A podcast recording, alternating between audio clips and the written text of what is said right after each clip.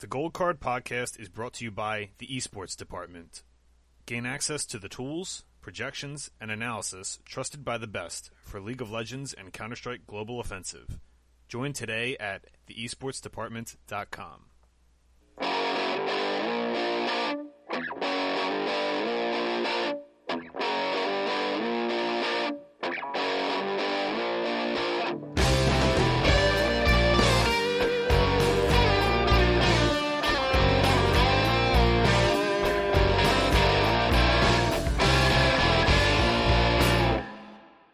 Welcome to episode 66 of the Gold Card Podcast. I'm one of your hosts, Vince Colati at Gelati LOL. With me tonight, John George at the Esports Plug. How are we doing, everybody? And Josh Roberts at Roberts number 49. Good evening, y'all. Uh, Chris Chung at Prime LOL could not join us tonight. He had a bit of a scheduling conflict, but he will be back next week, hopefully. So, uh, we have all four regions back in, in the swing of things this week. Uh, Europe is back from break. We have a couple news pieces to get to, and we had a really interesting listener question from. Uh, I mean, we're going to get to it in just a second, but that's what's on the dock tonight. Then we'll do pick of the week, and then we're going to get out of here. We're going to try to keep up the pace this week because the podcast has been dragging on a little bit. Uh, I went back, started listening. We're, we like start fading toward the end of the show, so I'm going to try to keep the pace moving this week. So let's get right into it. We had a really interesting listener question from uh, mtom347 from the esports department discord also i mean probably seen him all over dfs you know he's a pretty big name on draftkings for league stuff anyway. And uh, he had a really interesting like kind of fun question. He says restarting the lcs with the same rosters and meta as right now except with the format changed to a best of three. Do you bet yes or no with your life on the line to C9 losing a series the entire split? I'll start. I, I, definitely would bet that they lose a series. It's the same as them losing a game for me. Is like it's just about showing up with the wrong game plan one day, or just you know not feeling it. You know, it's it's totally possible that like Nisqy just doesn't get enough sleep. Like those kinds of things definitely happen to teams, and like he's a little bit behind to play, and then that throws the game. So while I definitely think they would be huge favorites to win the league, I think I would definitely bet that they lose one series at least. What about you, Josh? Yeah, I'd be the same. Um, yeah, I don't think that I, I, can't really add too much more. I think any team, like I would bet that on any team. I don't care if DRX moves to the LCS. I'm still betting it. Yeah. You know? I started thinking about this a little bit, just for you know thought experiment, I guess. But uh, I started thinking about this, and I was like, does best of three actually like improve their chances of this happening or reduce it? Like, I, I think it improves it, but I also think that there's an angle that we we don't really talk about. I mean, we talk about it all the time, but I think you know the general public doesn't talk about it enough at all, which is best of one versus best of three. Like, how many teams come in against Cloud Nine overly conservative because they only have one game? Like, they prepare their one thing. You're definitely right there, and you can see it in the LPL the other way as well. Is there's definitely good teams that come in and draft weird crap in game one, and if they lose, then they just play standard in two and three, and they usually win. Yeah, exactly. That's something that you see a lot in the LPL and it's it's a it is a little bit easier to give away a three game series if you give up the first game and then you have to beat somebody twice. And we could definitely see Cloud Nine do something like that if it was best of three. Yeah, it's it's kind of interesting because like you, you give them the chance to just be like, okay, let's reel it back in and then just play standard and stomp the next two games, but you also give other teams incentive. Like, I would think in a best of one, personally, the way I operate in a best of one, I would be incentivized to introduce variants like immediately against against a team like Cloud Nine. But I know for a fact that's not how these teams think, which is like the that's like the tough part about answering a question like this. So like I think the the way you should do it is maybe that way, but what actually happens is a different thing. And I think if you add best of threes, more teams would be willing to try something off the wall, something different. As it stands, have we seen anything truly like bizarre in North America? Like I honestly, I think TSM has done the weirdest shit with the fiddle mid. Like that's like the weirdest thing, and I don't even think that's that weird. It's like just a thing that you can do. Not a lot of experimenting for sure. Yeah, and there's a reason for that, which is every game. Like it's good that every game matters, but it's also kind of a bad thing because everyone is playing so overly conservative all the time that you never really get to see what teams are capable of, like on all ends of the spectrum. You know, like you don't get to see how bad a team can be if they're trying something that's not stock standard, right? you also don't get to see like how good they could be if they did something even just a little bit different because everyone's overly conservative about it. I, I think I'd be with you guys in in taking that they would lose a series just for there's just so much variance that has to go in your favor for an undefeated season to happen ever. That's why you don't see them very often. And I think especially with the game the way it is right now and with like the overall I'd say like compared to 5 years ago or 6 or 7 years ago, like the average bad team is way better than the bad teams were back then, so you know, there's no like free games or no free squares and like just being strictly like I, I'm playing at a higher level, like I'm just playing a different game than you are. That's not like a lot less the case nowadays, right? Like, you know, when T1 was, you know, their reign of terror in like season three, four, and five, and six, really, like their entire reign of terror, where like they had the undefeated seasons and everything, like they were just playing a different game of League of Legends than everyone. Like there was nobody on the planet that was in the same ballpark as them, and like it took until like literally all of season three, nobody was playing the same League of Legends as them at all. Season four, you had some more competition. Season five, like everyone was kind of leveled up at that point, and so like I think nowadays it's a lot harder to do than it was before. So yeah, I saw it's like kind of a fun question. Like life on the line, part of me is like I I would have a hard time with my life on the line against that team. Like at any point, like that was like the psychological part of it wants to say yes but like I know the answer is probably no. And I was saying to John before we started this up that like I think the an interesting comparison would be to like go back and look at like odds for like the really dominant NFL teams you've seen, like the Patriots. Like every season, sports books float numbers for like oh Patriots undefeated season, or this season it's probably the Chiefs or the Ravens undefeated, and it's almost never worth doing. But like you would have to look at that to like give me the kind of odds that I would want on something like this rather than just like yes or no. Like straight up yes or no, it's absolutely no. Yeah, I agree. You'd have to get some pretty heavy odds, I think. I would want like 20 uh, I I would consider I would start considering it at like 15 to 1, I think. Yeah, something like that seems reasonable. Although I don't know like how do you how do you weight that in lives? Can I get like 15 million dollars if I'm right? Like that's yeah, so uh, mtom347, thank you for the listener question. He hit that up in the esports department Discord, which has been hopping and talking a lot. So I'd encourage everyone to come check that out. It's free. So uh, whether you're a subscriber or not, come hang out, mix it up, talk. There's it's active all hours of the day. It's great. It's kind of a cool little community that's uh, you know slowly building itself up. It's awesome. Couple news items, uh, all roster moves in this case. Um, so we have Golden Glue just picked up by EG. That happened like two hours ago, three hours ago. We were recording Wednesday night. Uh, is, did they say he's going to start? Golden Glue? Yeah, yeah. Go.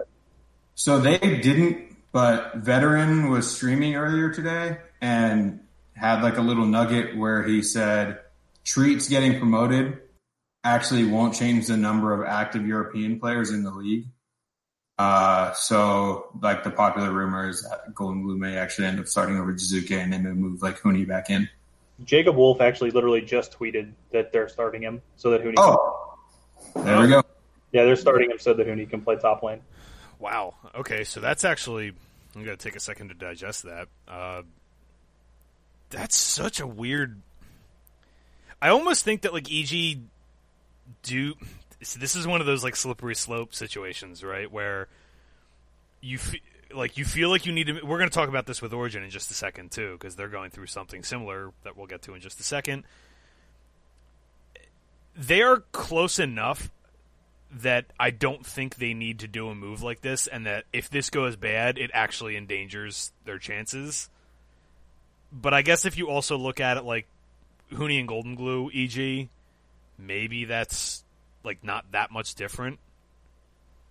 I think the biggest issue here, and is a little bit of a rant, but the biggest issue here is what the way I would phrase it honestly is just to say that EG doesn't deserve Jiizuke. As funny as that is to say, but the truth is, if you when you have him on your team, they should not be doing what they're doing. They should be building around him yeah. rather than trying to force him to do the garbage that they're already doing. Um, they should be building around him. They should get a more aggressive jungler get rid of Svenskeren and get an aggressive jungler that can pair 2v2 with him. Stop trying to force him to play the same garbage League of Legends that everybody else is playing in North America. You have a guy who is a stud. He's a game breaker. Him, yeah, he's a can completely take over games by himself. When you have a guy like that, stop trying to turn him into you know a 2.0 of mediocre NA mid laners.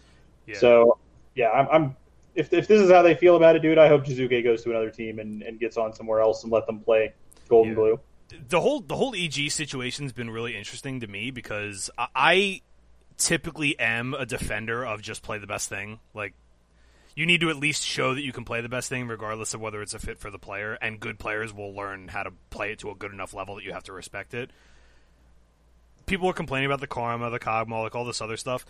I think what's interesting about this situation is I'm usually on that side of things, but when you have someone as specific as him, he's a very specific kind of player, and he has very specific champions he's good at. He's he's like Forge, like there's very specific things he's good at. And when he's on those things, he's a stud, and obviously he's a really good player because he's like even still making it work on some of this stuff. But uh, to me, you should be building around him and, and like nobody else on that team. Like I think Bang is capable of being built around, but like you don't really want to build around an 80 carry right now, just in general. Like it's not really 80 carry is very important, but I don't think it's like how you structure a whole team in modern League of Legends. Like you need to play around one of the solo lanes. Like one of the solo lanes or even jungle, honestly. Like I think if you're going to play around having a jungler that's like always going to have a pick that gives him agency, I think that can be a good plan too. Like that's that's a, a phil- like a philosophy that you can have that I think is is a reasonable strategy. I like as as a as a metagame apologist and as someone that like d- like does not hate seeing players like Jiizuke and Knight on stuff like Karma as much as most people do. Like I think it's totally fine if they play those things. As someone that says that, this is NA. You have a stud player. Let him just dump on people. Like why? Like like let like.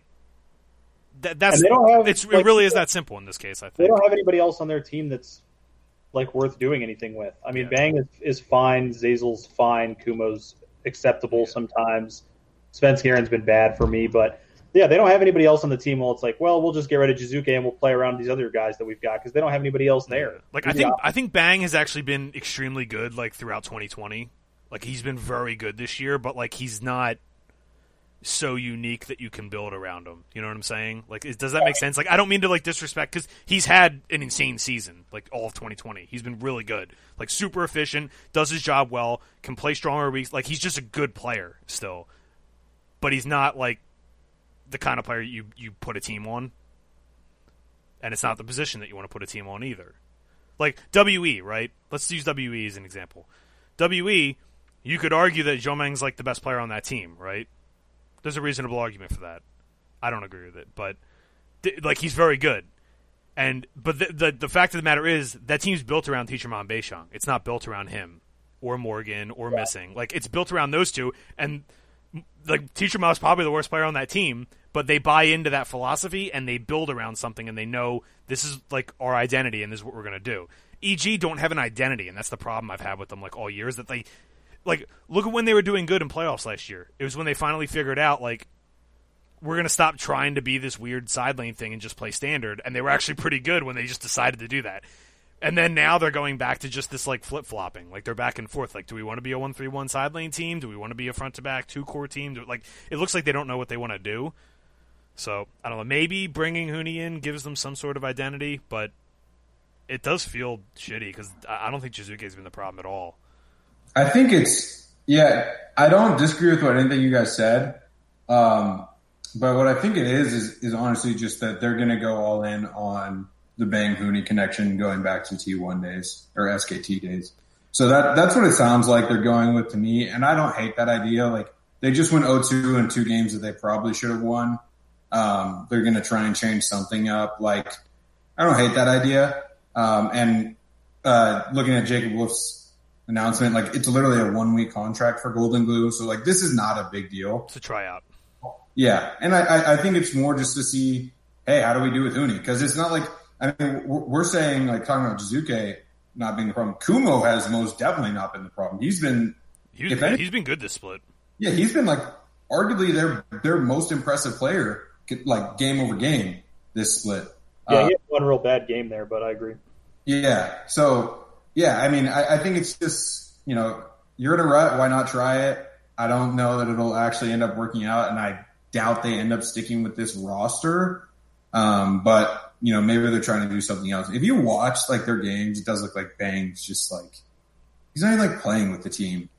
Uh, you, you see them like all, all the time fighting four v five, and he's just like farming away. Well, that was their problem. Like three quarters, like the first three quarters of last season, right? Was that they just like they looked like they had conflicting ideas on the same team, and that once they got on the same page, they were like the second best team in the league, or third, I guess. Whatever. I Like, would have just personally, if it was me, I just put Onda on the main roster instead of Svenskeren. I think Onda's an aggressive jungler who could pair well with Jiizuke. Yeah. That's just like an easy swap out for me to make the team and he's better. he's played in the LCS before, so it's not like he's an unknown. Like I'm, he's not a world beater or anything like that, but like he's functional. Like he's a He's serviceable like a- player.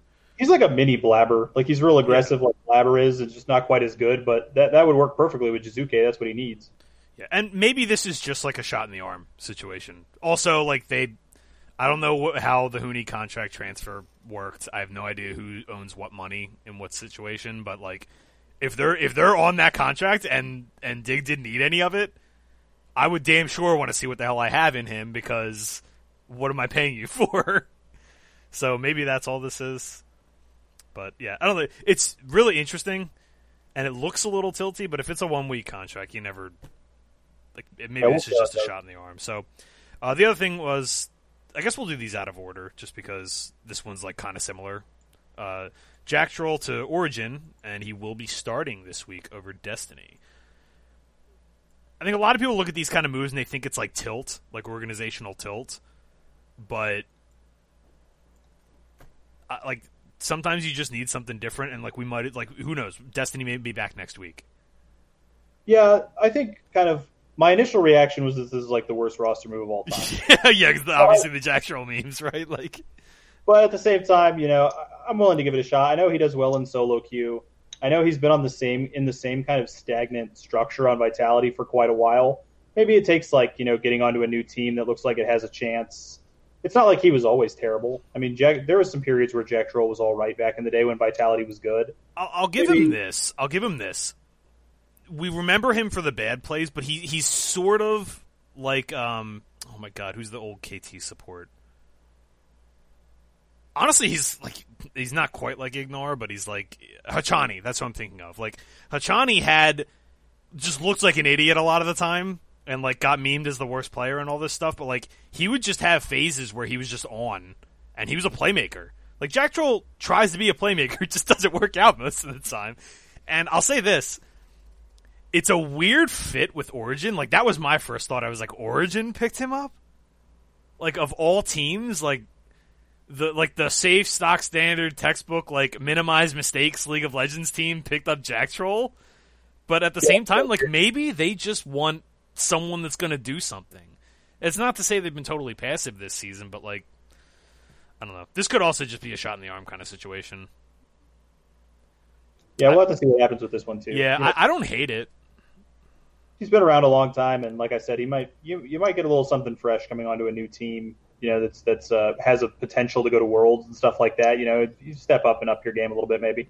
Yeah, it's it's definitely interesting. I think um, at, at some point, like when when we as like an anal- like an analyst or viewing community or critical viewing community like look at these games and we're always like shitting on one player over and over again like but he keeps getting jobs places and like in this case he upgraded so like clearly there is some amount of respect in like the higher circles for him whether it's a solo queue or like maybe he's a scrim god like i have no idea so yeah definitely interesting uh two sort of similar moves um Next up, we have Treatz moving up to the TSM main roster. Uh, I don't know much about this. I I'm a big fan of this move. Treatz has been really really good in in Academy, and Biofrost has not been anything special for a very long time. Like on any team that he's been on for a long time, he's just been like average support guy. I always view him and Smoothie. They're very different players, but I always view them both as like average support guy. I never expect them to be much better than like the fourth best support in the league, and I never expect them to be worse than like the sixth support in the league. So they're just like in the middle there, and I think Treatz, while it might fail, Treatz has the possibility to be an all-star support. Like he's been very, very good in Academy. So if he keeps that up in in the LCS, you might have found yourself a star here. TSM's not in the in a the kind of place where they're probably going to miss playoffs or anything. They can afford to try something like this out, give him a shot. see if he's really really good. I love it. I love giving your talent from academy a shot when they're proving that they're doing it. Yeah, I'm a huge fan. Also, um, for what it's worth, too, I think a lot of people like he's actually pretty old for a prospect. He's 24, and like I don't, I don't, I think this gets overblown big time. Like I don't think the age is like a huge factor, especially like at support. But like, I, I just agree. Just in general, give your talent an opportunity, and like, and like you said, like there's not really any threat of them missing playoffs. I don't think. They look like we were afraid if they got off to a bad start that this could go off the rails, but they haven't. So I think, like, I don't know, TSM feel like they're the fourth best team, third or fourth, like they're in that tier. I think. So, all right, Also, yeah, go ahead, Josh. uh, I was just gonna say that it's like worked this split specifically too. Like uh, the teams we've seen do this, bringing academy guys up, it's worked. Hundred Thieves literally just beat the best team in the in the league. Dignitas just had a 2 a week. Immortals has looked vastly improved. Um, like every team that's done it so far this split, it's worked. So They're finally starting to learn that lesson that we've been saying forever. It's like Uh-huh. these these guys, these recycled four year LCS guys that have never been good the whole time they've been here. You're better off just bringing in prospect guys. A lot of times they're better and they don't cost as much money. And yeah, we've been saying it forever, and I'm glad they're finally doing it. Yeah, I think there's a place for the the grizzled veteran.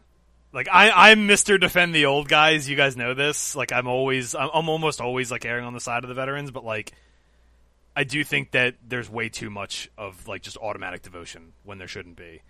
And I mean, what's the like the worst case scenario is this this doesn't work out, and now Biofrost is like, okay, like the fact that they did that means that like maybe I don't have 100 percent job security, so I better step my game up. It's just I don't know, just it's like or maybe it's just giving Biofrost a rest. Who the hell knows? I don't know. I I don't think these moves are as. I I think they're more good than bad. Like most of the time. Like I don't I don't mind roster moves. I think people tend to like always associate them with negatives, and they shouldn't be. All right, uh, so I wanted to do Europe first this week because we had the off week last week, and I wanted to get your th- your guys' thoughts on whether or not you're treating coming off of the off week differently for any of these teams. Uh, do you have any kind of is there a big picture approach you're taking to you know jumping back into the LEC this upcoming week? feels like normalization to me. I don't know about you, but I think we're going to see the teams that you expected to be good coming into the split look a little better, and the thing the teams that might have been overperforming a little bit look a little worse. Extra time to prepare, extra time to shake out any sort of cobwebs that were haunting the like teams that have been underperforming, like Fnatic in particular. I think we're going to watch Fnatic come out here and look a lot better this week. Uh, that, that's kind of how I view it. I, I think we're going to see a little bit better out of some of the teams that we originally expected more from. Yeah, like I mean, let's go through that. Like, who's gonna? Who do you think's coming out looking better? Fnatic, obviously. Uh, any any other candidates you think for this? G2, Origen, any of the teams that we kind of expected to be better coming into the season. With Origen, it's a little bit questionable since they got the Jactroll thing going on. We don't know what's going to happen with that. But in general, yeah, the teams that we thought were going to be good coming into the season. Chris Chung has hopped in and joined us here. Uh, you got a little bit of background noise there, but we're talking about uh, how we're approaching Europe, going into uh, out, coming off of the off week and into the second half of the season. Uh, whether you're treating any teams differently or not. Uh, I'll pass to Josh for now. Josh, do you have any thoughts?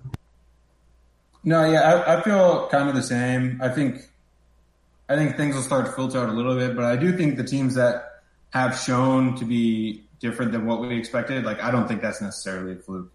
Um, like some of these teams that have exhibited the higher ceiling than we originally anticipated, or some of the teams that have looked worse even. Like, I don't really think it's going to be that big of a difference for Origen in the second half, but maybe, like maybe they find something. But I do think it'll be a big difference for like Fnatic, if that makes sense. So it, it I think it, it it is a little bit team by team.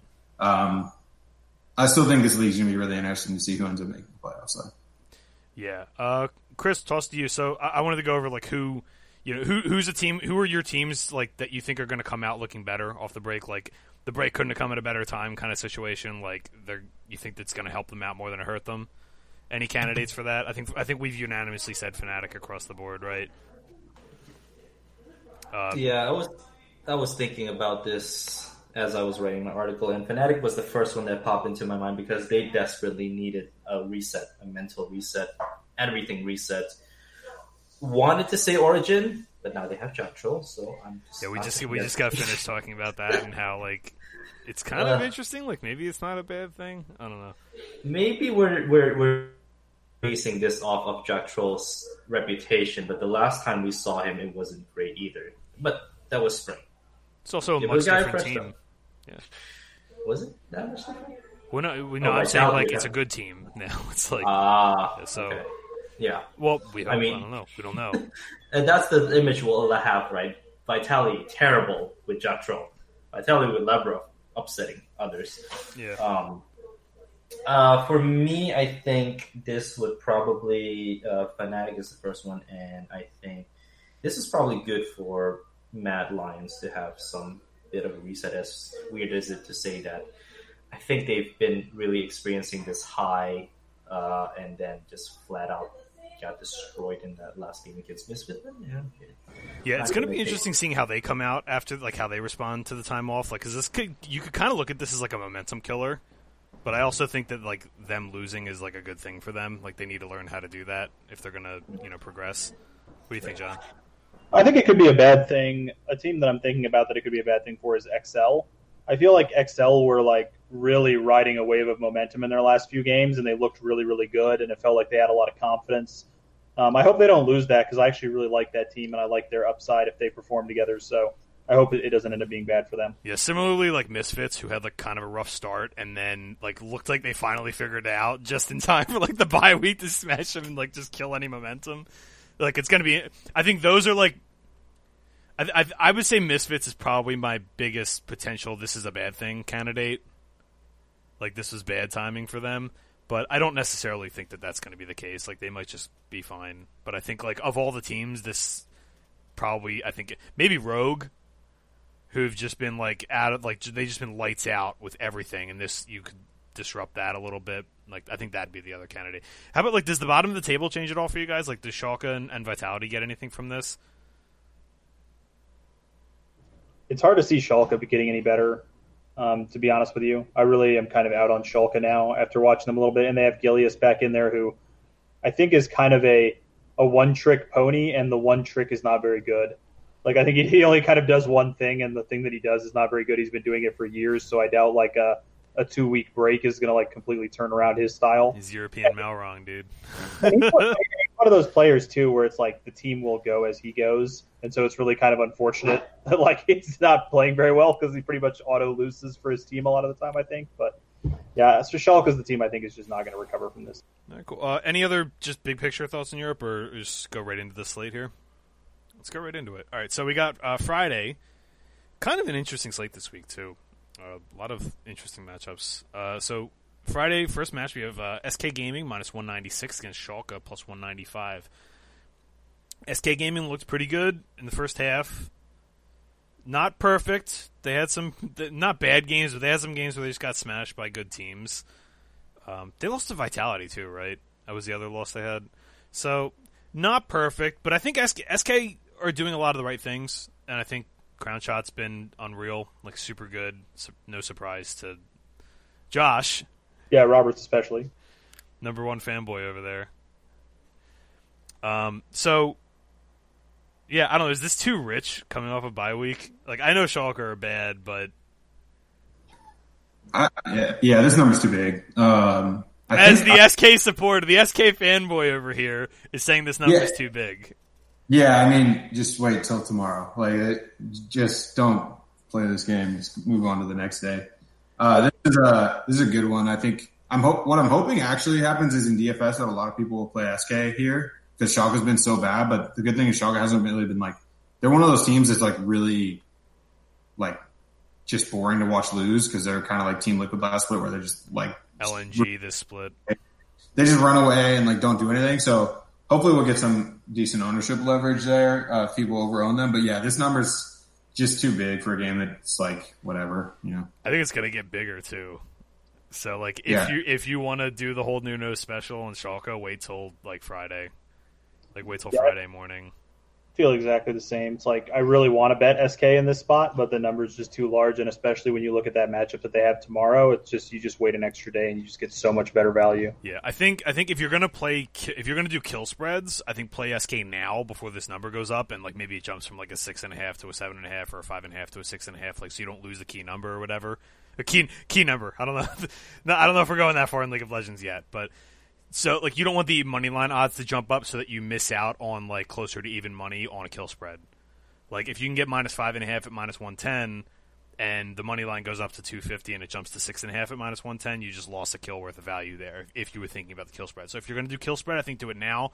If you want to do the underdog, I think wait because I'm pretty sure this number is going to go up. People always throw SK in parlays and stuff like that, or they throw the favorite. They throw this range of favorites in parlays and stuff, and they it almost seems like they always go up like 20 points just naturally. So, um, Rogue minus 250, Excel plus 182. So interesting. Uh, Excel looking a lot better before the break. I don't necessarily want to call them good, but they looked a lot better. Rogue t- looked unbelievable in the first half of the season. This is an interesting spot. I don't think I'm going to end up betting it, but I, Excel's my favorite kind of team. No matter like what league they are, I love teams that just take like Excel has a scaler every game. They have an extra hyper carry super scaler every single game, and they're just like, we're just going to try to keep at least like even with you until this guy just crushes you. FlyQuest. And I love, yeah, I love teams that do that. It's like my favorite thing because a lot of those hyper scalers don't exactly get like murdered in lane. Like they don't have good lanes, but they often don't get murdered. And so you know, if you get a lead early from your other lanes, great. If you don't get a lead early from your other lanes, you got this guy. I just love teams that draft like that. So I'm a huge it's, fan. it's the FlyQuest equation. That's why we all love FlyQuest so much. It's like I just respect this team because they've identified that most teams aren't just going to beat them consistently. So they're like, okay, beat us. Here it is. We're going to put it out there. Beat us. You know, like that's, and it's sometimes, yeah, every once in a while, a Golden Guardians is going to run over them and snowball a game and get them. But most of the time, like even against good teams, they're just like, okay, you screwed up. The game's ours now. Or like, I, I usually it's weird. I, have a certain respect for teams that are consistent about that because a lot of times you get teams that play that way, and they like start going off the the you know the path, so to speak, the proverbial path, and they're like, oh, they start getting cute or start doing this or start going way too overboard on the all in late game. FlyQuest have just been like hyper balanced. Excel have been playing that like balanced play style. I think like WE or another example of this, just playing balanced League of Legends, right? Like just Yep, I love it. yeah. I love, I love seeing a Volley Bear Kayle composition. Yeah. like Volibear's Volley Bear is going to hold you up. Kayle's going to win later, and Volibear is not the same as like a like a Rek'Sai that's just going to be like worthless in the late game team fights. Like he's still a tank. He still does something, and that's the kind of thing that XL Yeah, drafts. he's still a dive enabler, like regardless. He does a boatload of AoE damage. Yeah, so yeah, I love it. Um, any I don't know, Chris, Josh, thoughts on a side for this? Do you feel strongly about this, or is this number just about right to you? Uh, I think of all the games on this slate, I wouldn't feel bad about putting an Excel stack out there. Um, Yeah. It's worth it because nobody wants to believe in Excel, and there's so much hype coming in for Rogue that it's a ownership play. This is uh, this feels like it could be just an ownership play in general because like Rogue haven't exactly been winning like with a ton of points either, so people might just want to stay away from this game altogether, which is you know presents a pretty good opportunity. Just maybe you snipe some like one and two percent owned XL players. You know, you- who knows? Like, I think it's a I good like spot for that. Uh, Josh, any, actually- any strong thoughts on this one? You think Rogue just smashed this or what? Yeah. I- Uh, can you you guys? Yeah, you I got you. Cool. Oh, you your mic cut out again. Now you muted yourself. There it goes. Sorry. Sorry. Uh, I actually think this is a like complete fade in DFS, but bet bet the dog situation in terms of actually betting. Um, I'm probably going to be preying on Rogue's downfall in the second half a little bit. Um, and I don't think Excel are a better team, but I do think that they've shown enough to be able to throw a wrench in the system of, of a team like Rogue. Um, that being said, like I wouldn't be that surprised if Rogue just came out and steamrolled them, but I think the number is big enough for me to take a shot on Excel here. But I actually think the payoff you would get by playing Excel and DFS won't be that high because even when Rogue wins or loses, like you said, they're just not doing all that honestly. Yeah, I think what's interesting about this too is is Rogue. It, it's a lot easier to prepare something weird, and you, this part of this is the thing I love about Europe. By the way, is Europe tries to abuse the fact that it's a best of one region. Like these teams actually actively try to abuse that it's the best of one and just cheese people. Like even if it's not like the stinky Limburger level cheese, right? Even if it's not that level, they'll they'll be like, oh yeah, here's a here's a curveball. We're gonna play like you know a Mumu or like oh Kennen AD carry or something. Like they'll play like four normal champions and like one weird th- Riven, you know, like something like that. So I, I think uh, I, I do think Rogue is legit, but I think like coming off of an off week like this, this is the classic dog situation, right? When you give an underdog more time to prepare, like if this if this match happened three weeks from now, I'm I'm all over Rogue there regard like more unless Excel like vastly exceed what I expect them to do in the next couple weeks. If this happened three weeks from now, I'm going to be all over Rogue if it's the same number. Right now, coming off of off, an off week, I think Excel are going to look better now than they're probably going to look the rest of the season, like the next like week or two. Now, that's not a. I don't mean that as a slight against them, but you know, it's kind of like a halfway version of like the preseason underdogs in week one.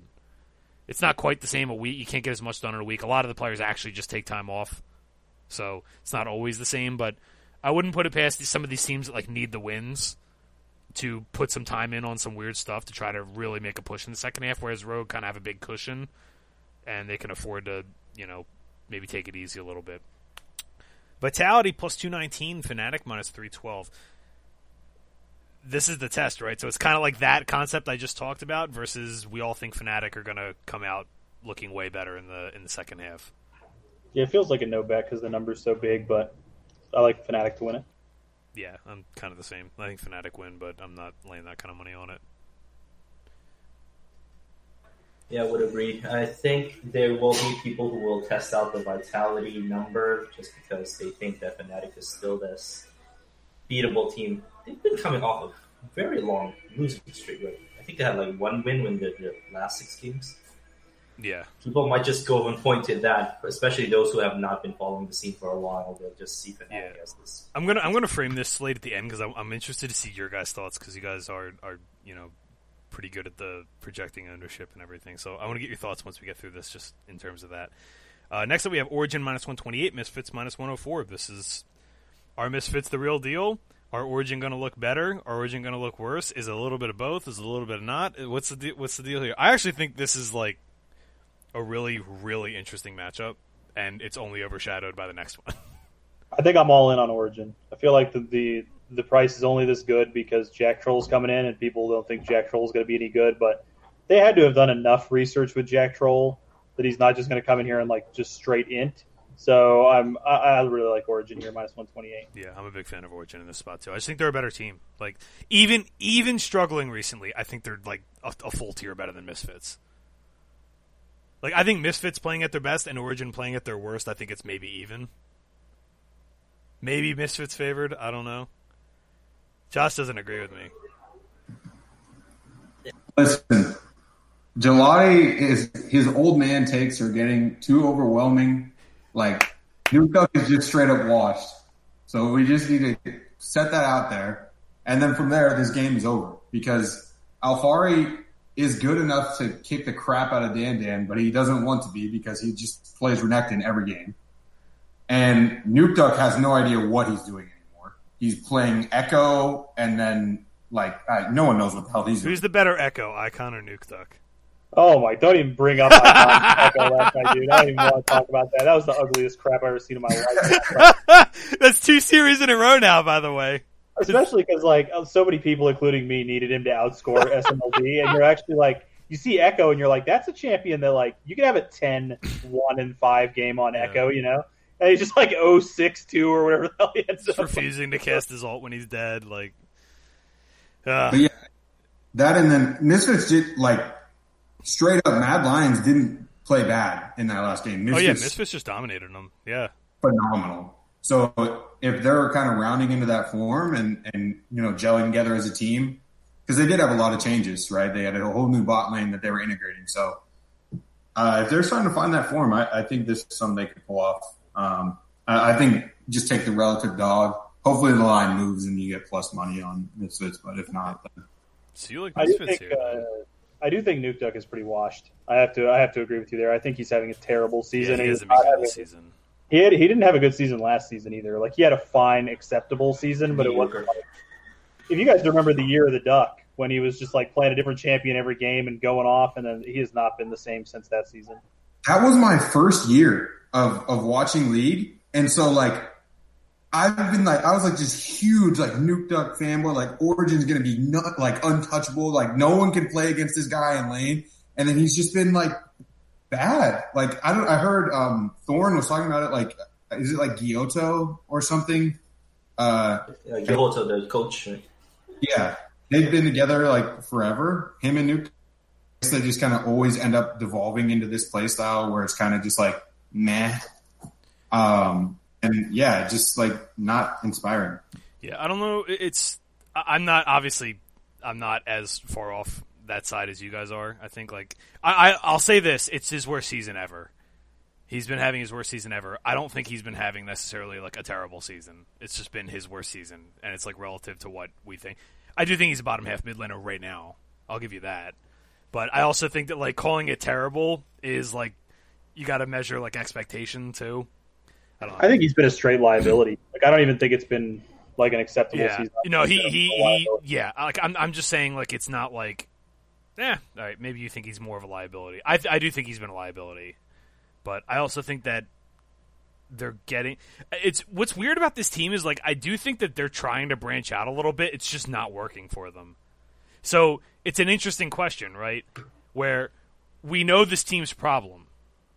Right? Like this team's problem is like they're just not going to beat the Fnatics and the G2s and the Mad Lions of the world because like that's their they just don't play that kind of like all in on weird drafts or anything like that. And they're trying some different stuff. They're trying to add tools to their toolbox, but like that's not what this team is. So where do you draw the line? I guess this is like a bigger picture Origen discussion now, right?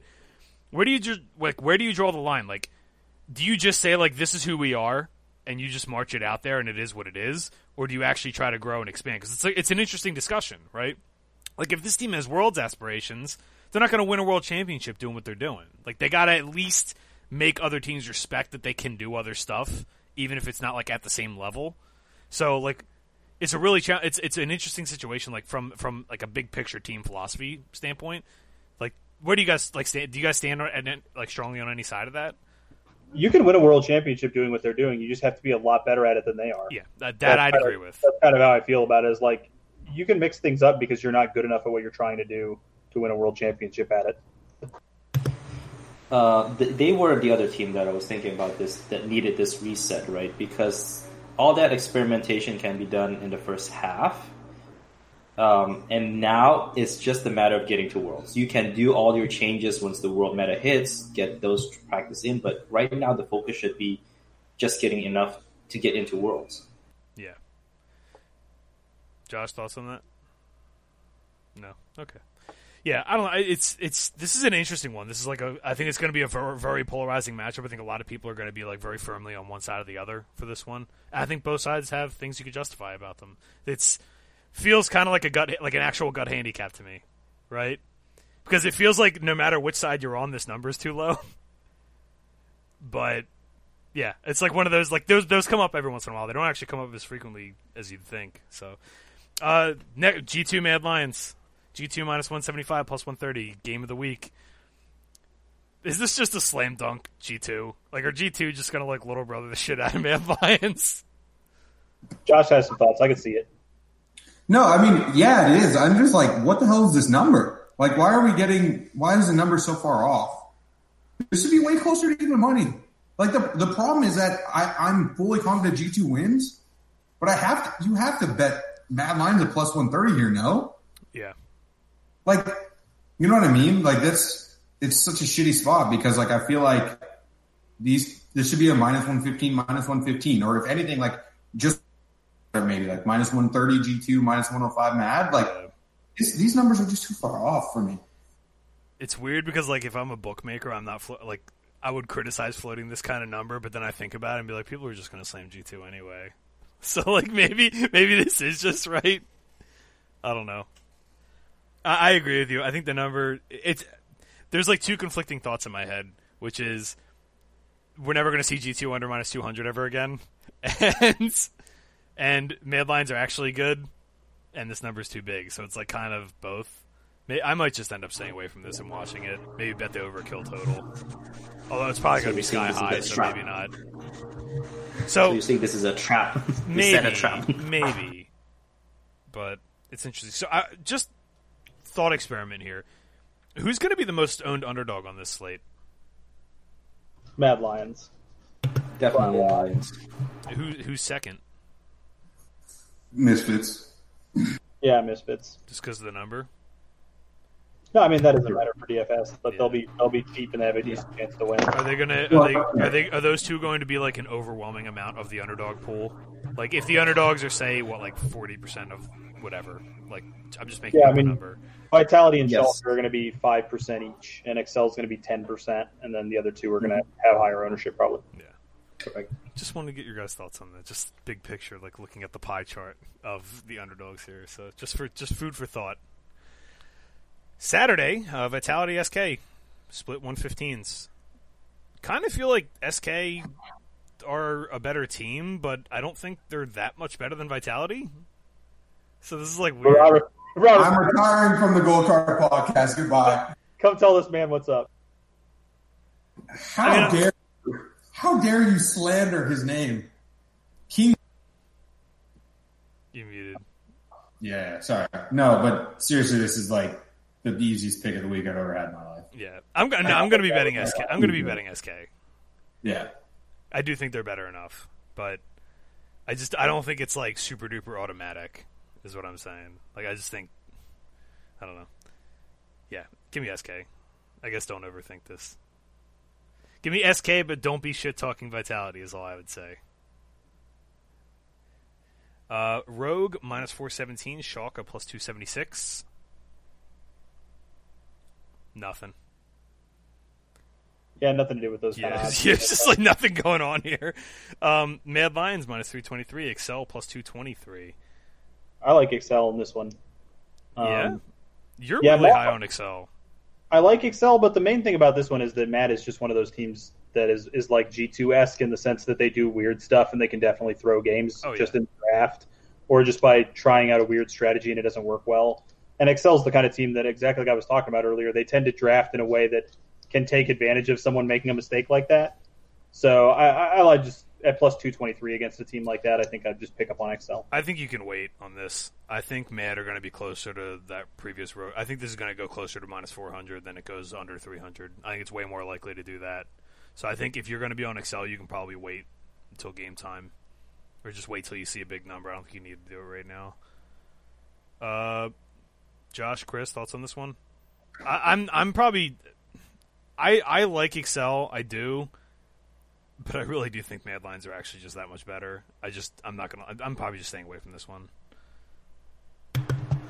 I'll take John's thought and apply it more from a DFS angle because Mad Lions do like to start like their early game rating is just bad, and that's maybe intentional. That's their game plan, and that gives Excel a chance to put up points. From a betting standpoint, I don't want anything to do with this game. Yeah, Josh. Um, like I don't want to be involved with this game, but I was gonna be on Excel the day before, right? So, fifty point swing for Mad. Like, is that? Do we think Mad versus Rogue is worth fifty points of juice? No. Probably, not, right? Yeah. So, I think value wise, you you should be betting Excel in I this think game. Mad are a higher variance team too, like John said. So I think-.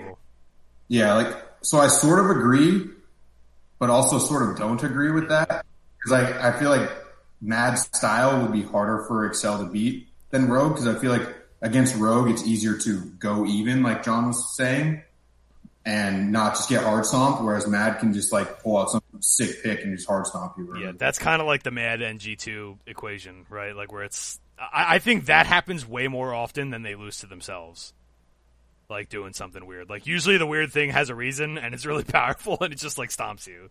So, and I, I honestly, I don't think a lot of the stuff they're doing is, is weird at all. It just makes sense.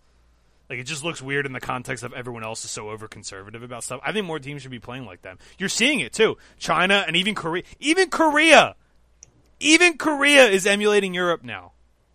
Yep, they're definitely the trendsetters, and they've even, actually even talked about that in interviews a couple times. Yeah. I've heard some interviews with Korean players where they said they like to look to Europe for the interesting strategies and stuff that get brought out there. Yeah, yeah, that's a.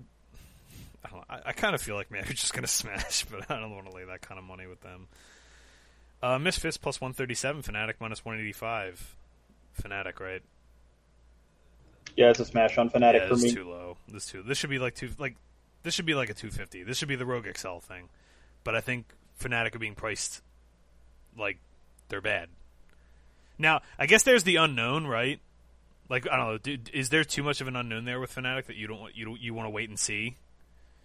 Because like the second if they if they just like completely smash Vitality, I don't know if this number moves that much. But I do think like if Misfits beat Origen, maybe this gets closer and you get more value on on Fnatic.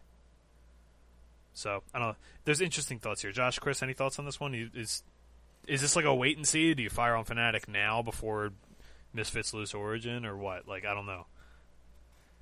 I'm probably gonna fire on this like now, like as soon as we're done. This feels like you have you either take action now or you fade you fade the game. But yeah, uh, I I still think Fnatic's gonna win this game. Same, Josh. Yeah, Fnatic Smash. I don't love the number that much. Um, just like because these are probably what I would power rank number three versus number five right now, or maybe even number four versus number five. So I don't love that big of a gap, but what do look at G two and Mad Lions. Like, do you think the gap is bigger between Fnatic and Misfits? No, that's that's kind of my point. Like, See, I think I think I'm lower on Misfits than you guys are, which is why Yeah, I think I this is like a slam dunk. But I can see where you're coming from. I think I see where you're. Coming from. I'm more just like wait and see with Fnatic a bit, just because like I want to see them. I want to know if they're going to start taking shit serious or if they don't care until, and or if they just like if we make playoffs, we'll be fine. We need to just keep testing stuff. So Yeah. that's kind of my concern with them. All right. Uh, another sweet matchup. We have G two minus two fifty against Origen. Just G two. G two. G two. G two minus two. I'll lay two fifty. I don't care. Just give me G all the G two. Yeah, I love G two in that matchup. Like G two. Like what's the, what's the historical matchup here? Origen have won like three games in the last two years against them. They're like Origen won the last one. but yeah, I know, but like over the last two years, it's seriously been like it's like sixteen and three or something like that for G two, and Origen's been like the second best or third best team that entire time too. So, well, maybe until now, but it's the same number we got like last season with these two teams. This is like this is like blue chip, just like this is like put it away every split you get two of these matchups. Just make a little. Yeah, just You make a little put a little reminder on your phone. Always take G two against Origen, but You want to hear something funny? Mickey mm-hmm. X, Jactroll. wait, what was that? Mikyx versus Jactroll. Yeah, imagine, imagine. They might put him on Tahm Kench just to make it a challenge. support gap, right? Now, Mickey, Mickey will find a way to make Tahm Kench go like you know, two zero and eighteen or something. Dude, I've never wanted to fire GrabbZ more in my life. I love GrabbZ so much. I want to fire that guy so bad for this Mickey for this Tahm Kench picks. Please stop picking Tahm Kench, dude. This isn't like the Jankos Sejuani meme situation. Jankos is like sweet on Sejuani. Mikyx, like, just stop putting him on Tahm Kench. Dude. I Come talk- on, GrabbZ, I talked about I talked about why Tahm Kench is getting picked so much a lot in the Discord over the past couple days, and for those that don't know, just to inform the masses a little bit here, it's it's because it's good against Ashe and it's good against Varus and it's good against Thresh. And if like Thresh Ashe is like one of the best lanes you can pick right now, like Tahm Kench plus Hyper Carry is one of the best lanes you can, or Tahm Kench plus Sen- it opens up Senna. It opens up like obviously we hate it for fantasy purposes. It sucks. It doesn't contribute to anything. It sucks. It is a good League of Legends pick. Let me ask you about this though, Yeah. Gelati. Can't they just take cleanse? Just take cleanse and then pick a support that does something. Because Uh, Tahm Kench doesn't do anything other than just cleanse your 80 carry, and then he's just a like worthless tank that You just can do stands out of you can do both. Yeah, but yeah, but why not just take the cleanse and then pick a support that does something good, and then you still have the same Tahm Kench effect? He's uh, he's one of these champions that like if you play if you're playing a cooldown based composition is when you realize like how potent just that ability is. Like I agree with you. I get what you're saying. It feels like it does nothing, but it's like just the best insurance policy besides like a hyperscaler, right? So like I yeah, get but I get not that this having a fifth champion. Like the team, your team just doesn't have a fifth champion. You're just getting that one ability, Yeah, and it then Tom it, does nothing else. It, do, it doesn't matter if your carry is two champions.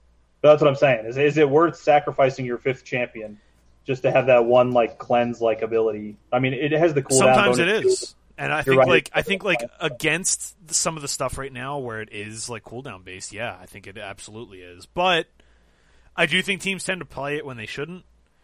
I think like specifically against like Thresh Ashe, it's really good against.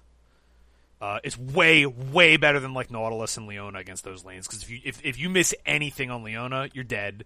You miss if Nautilus, if you just eat an auto attack from Ashe, you're dead, right? Uh, Tahm Kench can eat some autos, back off, can actually trade profitably. Like that's something people don't understand with that champion is that actually trades really really well. He's got insane base numbers, and again specifically like that lane, which is really popular right now. It's like the best option, especially if you're going to play like a Aphelios or Varus or something like that. It's just the best option. So it sucks. It's boring. It's just one of those things where it's like there's if Ashe is going to be meta and Thresh is going to be like a first pick support that people aren't going to ban, it's one of the best options against it. So For me, if if if you never see a moment in the game where a couple people show up in a Tom Kenchall and kill the side laner, if that mo- if that moment never happens, then Tahm Kench was never worth it. Like you have to at least get that second bonus out of having him. The games where I've seen supports play him really aggressively and and pop out into the other lanes and kill side laners and stuff, he looks fantastic. yeah, we saw SwordArt have an insanely good game on him the other day, and There's been a few LPL supports that have been really aggressive with it and been great, and those those I'm all right with. But you see whole games where that never happens. Yeah, for me, I th- I do think that people play him wrong.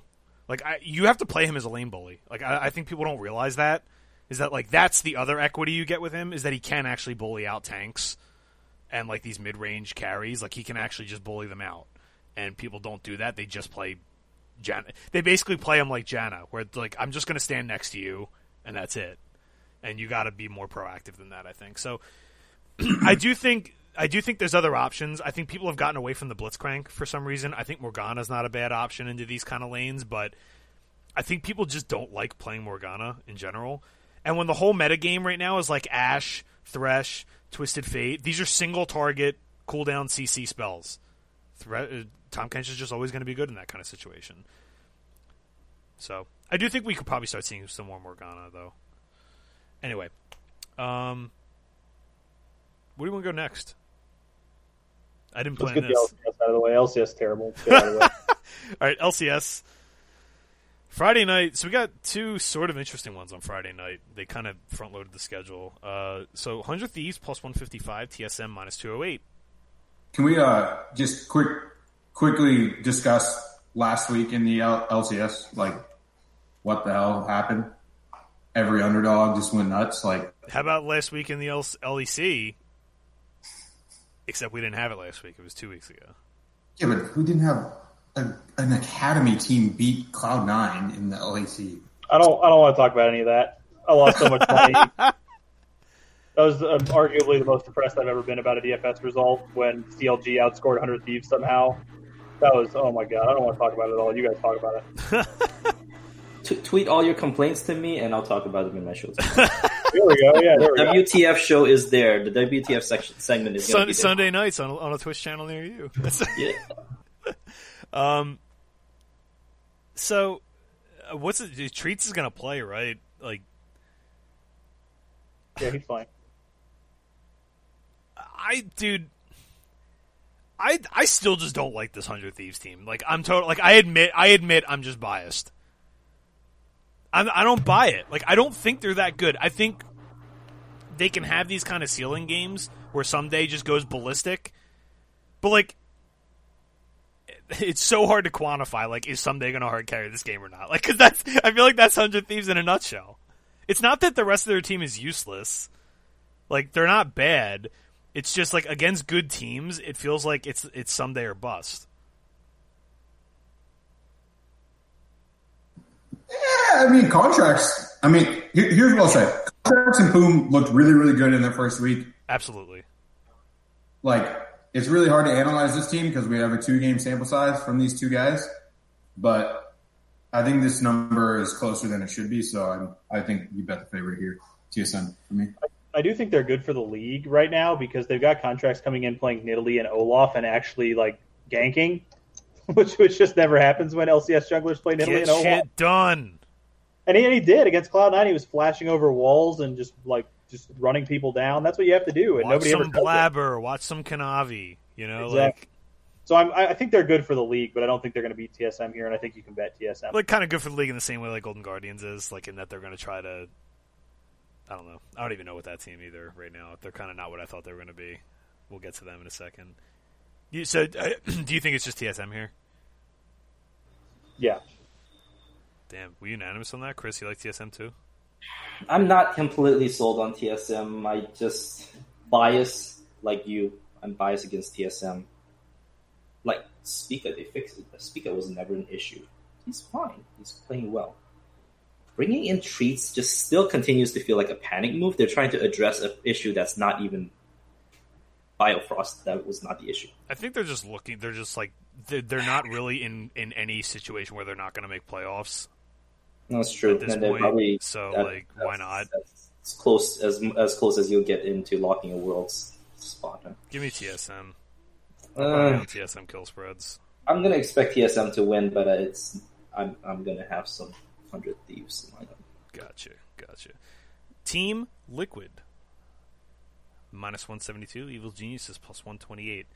Did anybody see? I can't remember his name now off the top of my head, but uh, release like the hypothetical like Elo based schedule for um I can't remember who it was now. It's gonna drive me nuts. James retweeted. I just don't remember who the original one was, but basically it was like an Elo model for the schedule based on what we've seen in the first round robin and like for the rest of the season and like just the outcome like the projection of percentage of outcomes more or less and like team liquid have a non-zero chance of finishing first They're only one game back of Cloud Nine. I think Yeah. that's also, but yeah, uh, this smash team look at here for me again. EG is uh, anytime a team's first game with Huni is happening, always that the other team. yeah that's true that's a good plan I'm thinking about that Is, Uh, is anybody else like, and this was true of spring as well, but is anybody else wondering what the hell is going on that's making a whole bunch of teams worldwide like completely change their bloodiness levels? Like this happened with Gen G in Korea, they completely turned around. Like MSI they were mid-season cup they were the least bloody team in the entire world last split, and now they're like very bloody. Team Liquid, when they were good, was the bloodiest team in the LCS, and then all of a sudden, in the last two splits, they're like completely action averse. Like I can't. I, I'm trying to figure out. There's there's a couple other these teams around the world too. They just completely shifted their play style, and I'm not sure exactly what caused these teams to just completely 180 how they play. coaching I- philosophy changes I like this team so much better if they get aggressive. Like having having Core JJ on your team, And I think Impact and Broxah, and I think Impact is a guy that can be aggressive. I, I like them so much more if they play aggressive. But It's this funny thing, right? They brought in Broxah just to not be aggressive. yeah that that's was- what feels weird about it right like are you trying to ruin the man um EG is bringing Huni. They're politely subbing out Jiizuke to play Goldenglue because he's signed for a one week Yeah. contract, and that well they can't they can't they can't play uh, they can't play Huni without they can't play subbing- Huni and Jiizuke Well, they could bring out Bang, but Yeah, that's not. yeah. I don't think that's the issue when they bring in Goldenglue for exactly one week, right? exactly So they can assume safely that Jiizuke is not seeing the yeah LCS stage. Yeah, we, we we talked about this like before you hopped on. We went into a little bit more detail on it, but like this is yeah, this is a slam liquid, right? Like evil geniuses look like they're a little lost right now, and like even baking in. If you're optimistic about this move, I still think this number is too small. Like, is that is that? Are you guys in the same spot as me? Like, if you're optimistic that this move helps evil geniuses, this number is still too small for liquid, right? the only reason I think that is because you're definitely getting a downgrade in the mid lane. I think. I don't think. It, I think it's hard to argue that Goldenglue is better than Jiizuke. Definitely not. and I don't think Huni is going to dominate Impact ever. So you're not really gaining anything in the top lane matchup, and you're losing something in the mid lane matchup. Huni's the kind of guy that can dominate people in the top lane, and I just don't see him really doing that. Yeah, but how many games have those two played against each other? Yeah, like a bazillion. Like the only reason, the only way I could see EG getting like getting this done is like if like Impact, if if Impact and Huni just get into like a dick measuring contest and they're basically just fighting each other nonstop. Be like, no, I'm better than you. No, I'm better than you, and it's just like a co- the game just evolves into a complete shit show. Then I could maybe see EG pulling one out. But like the thing is, how many uh, people criticize Liquid for like being in the in those weird situations last week? Or it was two weeks ago now, right? Oh, they should have dominated those games, but you know what? They still won. They adapted to the situation. They found the one, like they found the solution that they needed to, and they made it work both times. So like even if the game devolves, I kind of weirdly trust Team Liquid to know what to do. Never thought I'd say that with how they've been playing in their other games, but Liquid are interesting. I I think this team's going to get better and better, but I'm with you, John. Like I want to see them start pushing the envelope a little bit now that they have some cushion. But yeah, I'm all over Liquid here. This is slam dunk. My small narrative for Evil Geniuses is that they brought Golden Glue just because he's vastly different from Jiizuke, and they've been trying to fit a game plan more than they're trying to play their players. But That's kind of what I, I don't think he's that much. Geniuses. I don't think he's that much different. He's not. Like you know what I mean? Overly Like the two of them, the two of them want to play side lanes. They're both like that. They both play like some niche picks. I think Goldenglue's a lot more of a conservative laner. Right. Yeah, maybe I would compare, he. Uh, I'd compare to Suzuki to like Damonte. I think they're closer yeah, to each yeah, other. that's fair. I think I in my head I have like old Goldenglue, like when he first came out, where he was like the Zed guy, like he was just an assassin player. But I, I yeah, you're probably right. I don't. I just don't see it. Give me liquid. This should be 250 or higher. like I don't. Anyway, Saturday, another interesting one. FlyQuest plus 104, TSM minus 139. Give me FlyQuest. like, so here's the question, right? FlyQuest have had what is like FlyQuest calling card? What's their mo? What's their modus operandi? Right? Like Oh, sorry. Are we talking about the IG of North America right now? Is that uh, that's what they've been the last two weeks because I hate this team. I think. see, all right. a conversation on FlyQuest. Here's what's weird, right? Is is we have like an entire calendar sample now, basically, like three quarters of a of a, of a full season. That was the worst week FlyQuest have played, right? Are they just washed? That's the question. Is FlyQuest just done? I don't think so because those were just like dumb mistakes. I don't know. I- am starting to lean towards FlyQuest as washed, to be honest with you. that's fine. I could see betting TSM here if for what that's worth. Like, I think I'm gonna bet TSM. like I, I don't. I think I think that was kind of like a blip on the radar situation for FlyQuest. I think FlyQuest's major issue is that they don't have anything else. But in NA, that's good enough for top five. So, like against the good teams, if they're proactive, they're going to struggle, right? Or teams that like have equally good macro to them. I, I'm I'm like basically throwing last week out. It, it I lost a ton of money on them as well, but I'm basically throwing that out as a blip on the radar. I think this team's going to go back to what they are. Now the question is, before last week happened, if you looked at this line, would you still bet TSM? Because if that's the case, it's definitely a TSM back here. Yeah, I think I would have bet TSM anyway. Like I think FlyQuest's like the, the for me they are the high floor, low ceiling Yeah, team exactly. for the most part. Exactly. and uh, and even their floor is starting to look a little bit sketchy. So I think TSM's got a lot more upside. The only real like difference maker I think is that Santorin versus Spica matchup. That could go pretty hard for Santorin and, and turn the tides over that way, and it has in some of their previous matchups. But I still think I like TSM. Seems like teams are Go ahead, Josh. So it seems like teams are kind of figuring out like this. Like they've lost four of their last five. Teams are starting to figure out like just attack the heck out of PoE early. Don't let them just sit there and farm all game. And then then that makes them have to make the game last to 50 minutes instead of you know 38. And they just you just can't do that in the current meta. So like teams are starting. I think they're starting to figure out the formula a little bit.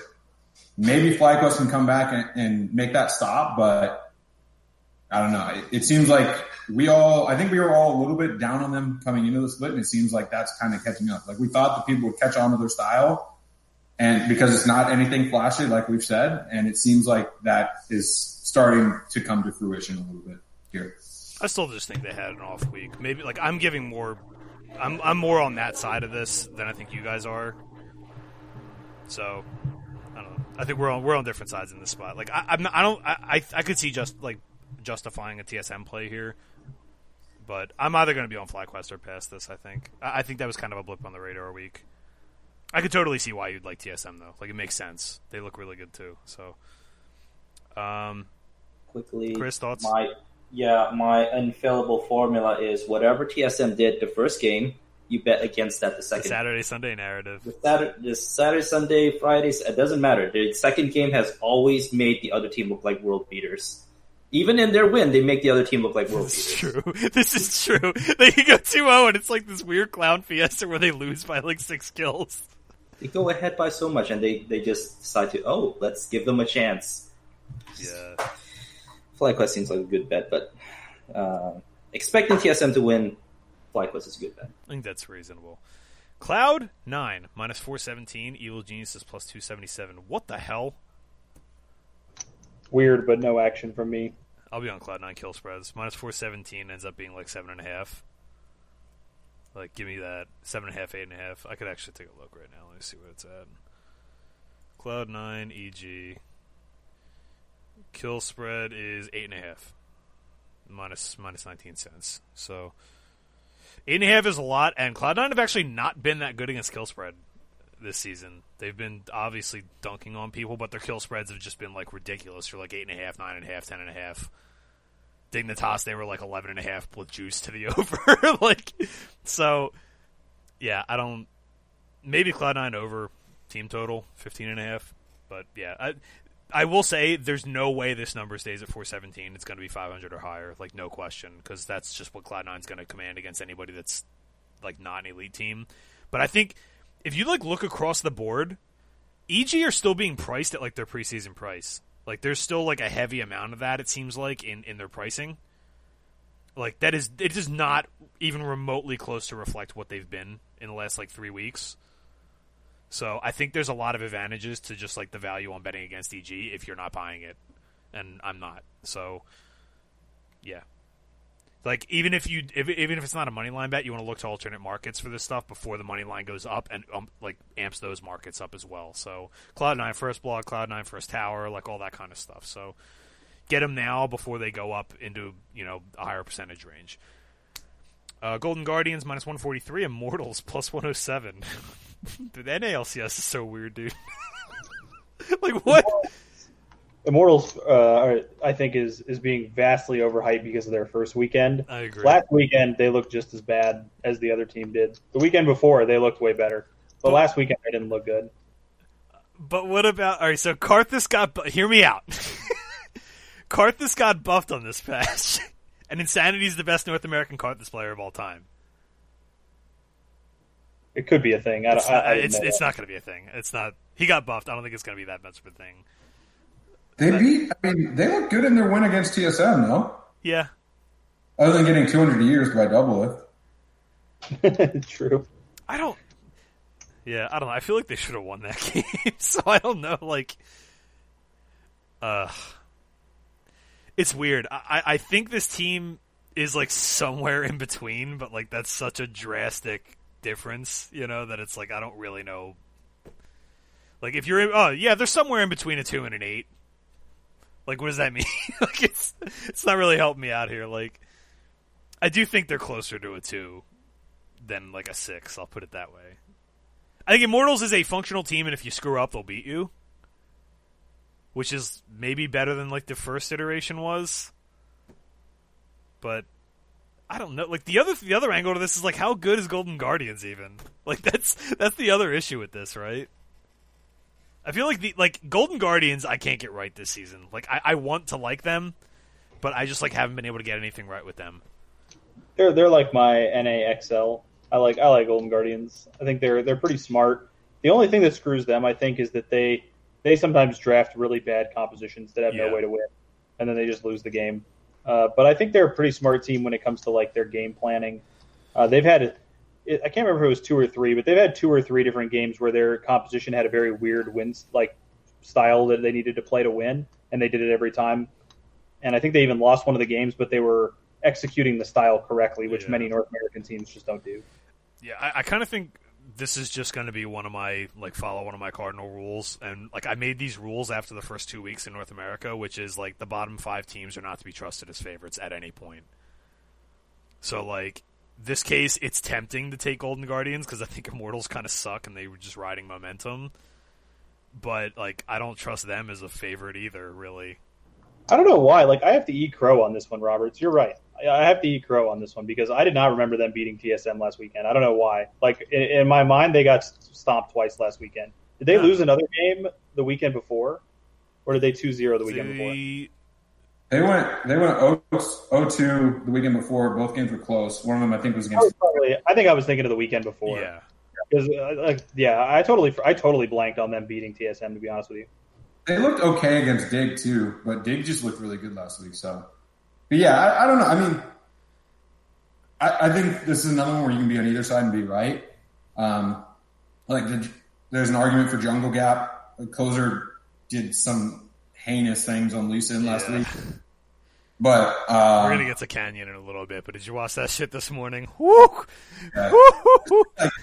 I don't know. I mean, it, it's tough. Like, how do you deal with these? I I probably just pass. My, Maybe. my gut says Golden Guardians. I just can't bring myself to do it. yeah, I don't know. I mean, these teams are weird. I'm I'm just not a fan of Golden Guardians. Like, John and I are like the exact opposite on these teams with Excel and Golden Guardians. Like, I just I just think they're so fraudulent that I don't even like them as underdogs. Like I don't even think they're fraudulent. I just like it's just like what? Like I don't know. It's like meh. You know, like, that's I can see why like someone would be like that though, because those two teams have the same thing wrong with them, which is that they just like, like I said, they sometimes just draft a Just like competition. auto lose the draft. and, Yeah. and then they just do nothing the whole game and look terrible. And both of those teams do that, Golden Guardians. But and like, XL. it's frustrating because I know they're not that bad. That's what's frustrating. He's like, they're bad games. I know they're not as bad as they look sometimes, but I also like because they have those games. I don't trust them as favorites. Right? It's like I don't know. Because let's get to the next one. Let's start plowing through these. So CLG minus one eighty two against Dignitas plus one thirty five. Interesting because CLG looked really good last week, even in their loss. This is it's funny actually now that you mention it, Roberts, because me and you are opposite on like all the teams we like. I do not like SK. I don't like SK and CLG, and you know you don't like my teams. This is a really interesting game, actually. like I, I, I, you again, like even with the numbers growing apart, I think you could actually justify both sides of this. Like if you're buying Dignitas, this is easy, right? I mean, obviously, like it's not. Oh, Dignitas should be favored level easy, but like. If you if you're buying this new look Dignitas, this is a 50-50 matchup, right? If you're not, Yeah. it's a matter of how much you don't like them and how much you're willing to lay with CLG. My second rule of NA: never ever buy into what you last saw. Yeah. It just doesn't matter. Yeah. It, it really doesn't matter. It doesn't carry over from day to day, from game to game, from week to week. this is this is why I made that cardinal rule. Like I'm just not betting favorites in the bottom five teams. Like I just can't. Like I'm not. Now the question is like CLG are right on the cusp there. But to me, it's like if you're not one of those like if you're not Cloud Nine, Digna, or uh, Cloud Nine, TSM, Liquid, or I, I'm still in on FlyQuest. Maybe you guys aren't. That's fine. If you're not one of those four teams, I don't trust you as a favorite. Period. You're just everyone's so inconsistent week to week that it's like I don't know what what to think. Like you can look like the best team in the league one week and and just you know auto lose the next week. So to me, this is Dignitas or pass, and I like CLG. Agree. Agree. I think they've looked pretty good. Uh, FlyQuest plus three forty two against Cloud Nine minus five twenty six. FlyQuest in a best of one. This is That tempting. big, even for somebody that thinks FlyQuest is kind of fraudulent this season. That number is That's a pretty big, big. number. That's a big number. Yeah. It feels like you have to have something on them, right? Yeah, this has got to be at FlyQuest in this spot. I don't think these teams are that far apart. Yeah. And I've said that about every game Cloud9's ever played in the history of Cloud9, but Let me just pull the spreads up for this one because again, Cloud Nine have not been good against kill spread, and at that kind of money line, yeah, plus eight and a half for FlyQuest, they can keep it in eight and a half. I think they've actually been really good against the spread. That makes a lot of sense. Yeah, so uh, that's how I've been attacking Cloud Nine games. Like I take Cloud Nine first blood every game. like even it's like minus one sixty. It's like whatever. It's fine. They'll get it. Uh, I've been doing that, and then like usually if the kill total gets to a certain point, like if it passes their uh, if it passes that team's usual margin to defeat, I'll usually consider it against Cloud9 because the numbers are just so ridiculous that it's it's like you know getting 14 points in the NFL. It feels like. Um, Hundred Thieves plus 229 against Liquid minus 333. Hundred Thieves looking good. I'm not. I don't like them, and this number still feels too big. I feel like I gotta close my eyes and take some hundred thieves here. Liquid feels like the NA Origen, like old Origen. Yeah, I don't think Liquid's going to lose to 100 Thieves. I don't think they lose to the team. it's like teams Jensen Jensen below them like that. Ryoma feels too big. Yeah, really imbalanced. Yeah, like I know Galio's in the meta, and he can kind of erase a lot of problems and deficiencies, but. That champion I have such a love hate relationship with. I enjoy playing him so much, but I know that he just like erases talent from the equation in most situations. Um, yeah, I, yeah, maybe I just pass this. Liquid are good. Thoughts, comments, concerns? Get it, got it. Yeah, I think that's, this is a good week to me to be out, back out on 100 Thieves and Dignitas. Played that 2-0 last weekend. Yeah. The odds while they got moved closer You gotta, you gotta think too. Like, think of the first game this new look Dignitas played. They looked terrible. it looked awful. So, like, they could just as easily turn back into that. Um, Cla- uh, Golden Guardians minus one eighty nine, Dignitas plus one forty. Uh, similar to yesterday, except um, I think Cla- I think CLG are a little bit more steady than Golden Guardians are, maybe a little bit. But I'm not, again, again, I'm not laying this kind of money with a favorite. I'm uh, Dignitas or pass. I'll, I'll take CLG.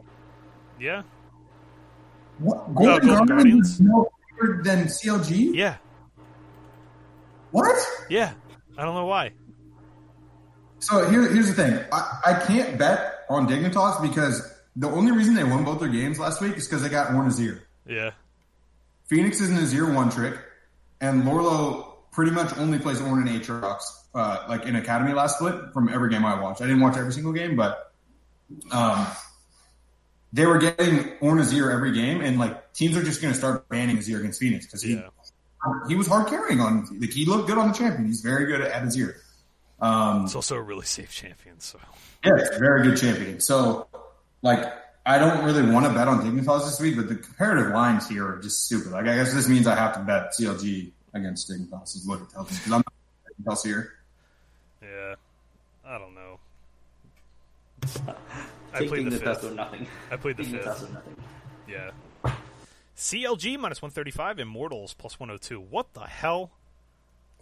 Runner up pick of the week. Yeah, this is like pick of the week quality, right? And like I like I know I just finished saying I don't like laying favorites in this spot, but like I think CLG are like that gatekeeper team. That like CLG feel like fifth to me, like pretty firmly fifth, like as firmly as fifth place in North America can feel. I'm really re- I'm really grasping at straws here. Help me out, guys. Come on, get me out of this. Get me out of this, so I don't have to retract that statement. Yeah. I mean, CLG, EG, and GGS seem to be the three competing for that five spot, right? CLG feel like the most steady of those teams, like the least variance. Like they're just kind of steady, relatively speaking, I should say. Steady, steady. This is a good word to describe them. Yeah, like, do you like CLG against Immortals or Golden Guardians against Immortals? Yeah, I think CLG. I think I like CLG more. Yeah, CLG I, I like more, CLG yeah. more. Give me CLG here. Um, all right, that's NA for the week. So we got through the West. Let's head to the East. We do in China or Korea first? I'll go Korea. Korea is actually pretty shitty slate, besides like one game. So uh, we can kind of blaze through this. Dragon X minus 3,333 minus one and a half at minus two fifty-seven against the one and only Hanwha Life Esports. Just not bettable. Unless you want to play Hanwha. No, Plus one and a half is plus 246, and I don't think that's even big enough. yeah, And this is like, uh, you know, I'm the always try and bet the one plus one and a half against ZRX guy. And I just don't think that's big enough, honestly, here, which is like absurd to say, but yeah. yeah. Hanwha Life metrics wise don't measure out quite as badly as some of the like the bottom LPL teams, believe it or not. But this team sucks, dude. Like, get get out of here. Like, I think Hanwha Life and APK are both so much worse than the rest of Korea that it's like, Oh, so you're excited for Sunday, the toilet bowl? Uh, yeah, toilet bowl 2.0, and hopefully we get to see. I don't even want to talk about that series, dude. We're gonna have to in a few minutes. So, like, Dragon X, this just pass, just play probably like kill spreads because like laying 357 for the one and a half feels kind of sketch. But uh, next up, we have Afreeca plus 281 plus one and a half at minus 118 against Damwon minus 417. Damn Sweep is at minus 14 cents. So Damwon look really, really good. Uh, I've been Damwon have been kind of like a popular topic of discussion because I'm a little bit like bearish on them compared to the rest of like the community. I think, and it's not because I don't think they're good. Like they're obviously they're good. Like they're just obliterating people, right? But I do think that they've had a lot of like situations where like a lot of their numbers just get amplified by just these absolute blowouts, and by design they do that. It reminds me a lot of like Invictus, right? Where Invictus, when they win, it's just insane. Like they just have like it's an 8K gold lead at 20 minutes, like most of the time. I do think Damwon are extremely good. I don't think Afreeca are remotely in the same class, but I would caution against laying two and a half with Damwon as like automatic money, because like the Yeah, way they play, they're just going to lose some games sometimes. Like when you know trades don't go their way because they just are always opting into outplay situations. I was just gonna say, yeah, it, it's really weird. I have not seen very many teams in the last like few years that ha- that got their stats the way that Damwon is getting their stats, Yeah, which is literally just like looking completely average against good teams, but then just absolutely slaughtering bad teams, like Yeah. so badly that they're getting like five thousand gold leads at fifteen minutes. it's like And top look top their- and, and Invictus are doing this kind of thing, but like But even their numbers are like Invictus is like plus seven hundred gold at fifteen or something like that, and Damwon's like plus three thousand.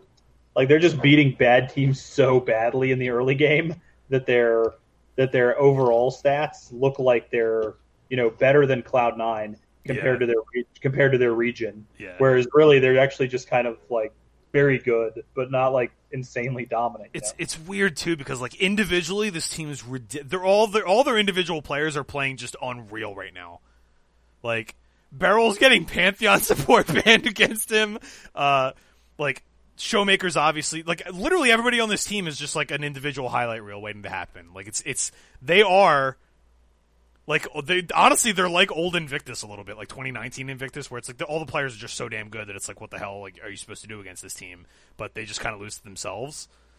But I I agree with you. You look at their matches against good teams, and it's like a different story, right? Um, they were behind against T1 in both those both those games, and T1 just you know I want to say punted it over to them. But it's like a, I don't want to take the credit away from Damwon because they're doing a lot of things right, but like I, I just think they're very good. It would not surprise me to see them even win summer. Would not surprise me to see them go to Worlds. I'm just saying temper expectations because they're not as good as their numbers. They're very good and they're fun as hell to watch, but they're just not quite as good as their numbers. So don't like try to see through the noise. See that they're not like this flawless team, but they sure as hell are fun to watch. Man, this team is a blast. Uh, I'm gonna be on Damwon in this spot. Uh, I- I'll probably end up taking the minus one and a half, just like a half stake, because I'm I'm skeptical. The thing is, like, I don't think this is more a matter of like I, I think Afreeca were paper tigers a little bit. Like they had they had some wins that went late. I, I think Afreeca are pretty good, but I think they're like a full echelon lower than like the elite teams in Korea. Like I think I think Dynamics is better than Korea than Afreeca. I don't think Dynamics is better, but at some point, do you have to change like coaching staff with a free kick because they do this every season? It seems Like like they have, they have a bunch of really good players usually, and we always expect them to be really good, and they always get some wins to convince us that they're like a top four team usually, and then they just have these streaks where they're just terrible and they Yeah. just like lose to everybody. I don't know. It just seems consistent with them for like four splits in a row. Yeah, you're right, and and I think that's a concern moving forward because we're kind of getting to that point now. But I, I don't know. I think the metagame, like in years past, the metagame hasn't been good for them. So like once they got figured out, they were just dead in the water. But I think like this metagame is better than it's ever going to be for this team, and I think they're probably going to be they're they're probably still going to handle the bad teams. Like maybe not handle them, but like I still like I I think like straight up, I think I would take Afreeca over Sandbox right now. Like fairly no like I don't think I would have any hesitation doing that. I think they're better, but and it's like nothing against Sandbox, but I, I- like I think Afreeca are good. I just think that like they're going to be one of these teams that struggles to measure up against like the really good teams. So I mean, they did get a game off T one for what that's worth, but T one have also not been looking quite as sharp. So yeah, give me Damwon here. It's more more kind of like just the the the gap, but it's Damwon are kind of going to be like a Mad Lion situation, I think, where like they're actually good, but because their numbers are so ridiculous that like I think everything's just going to be everything is just going to be inflated with them.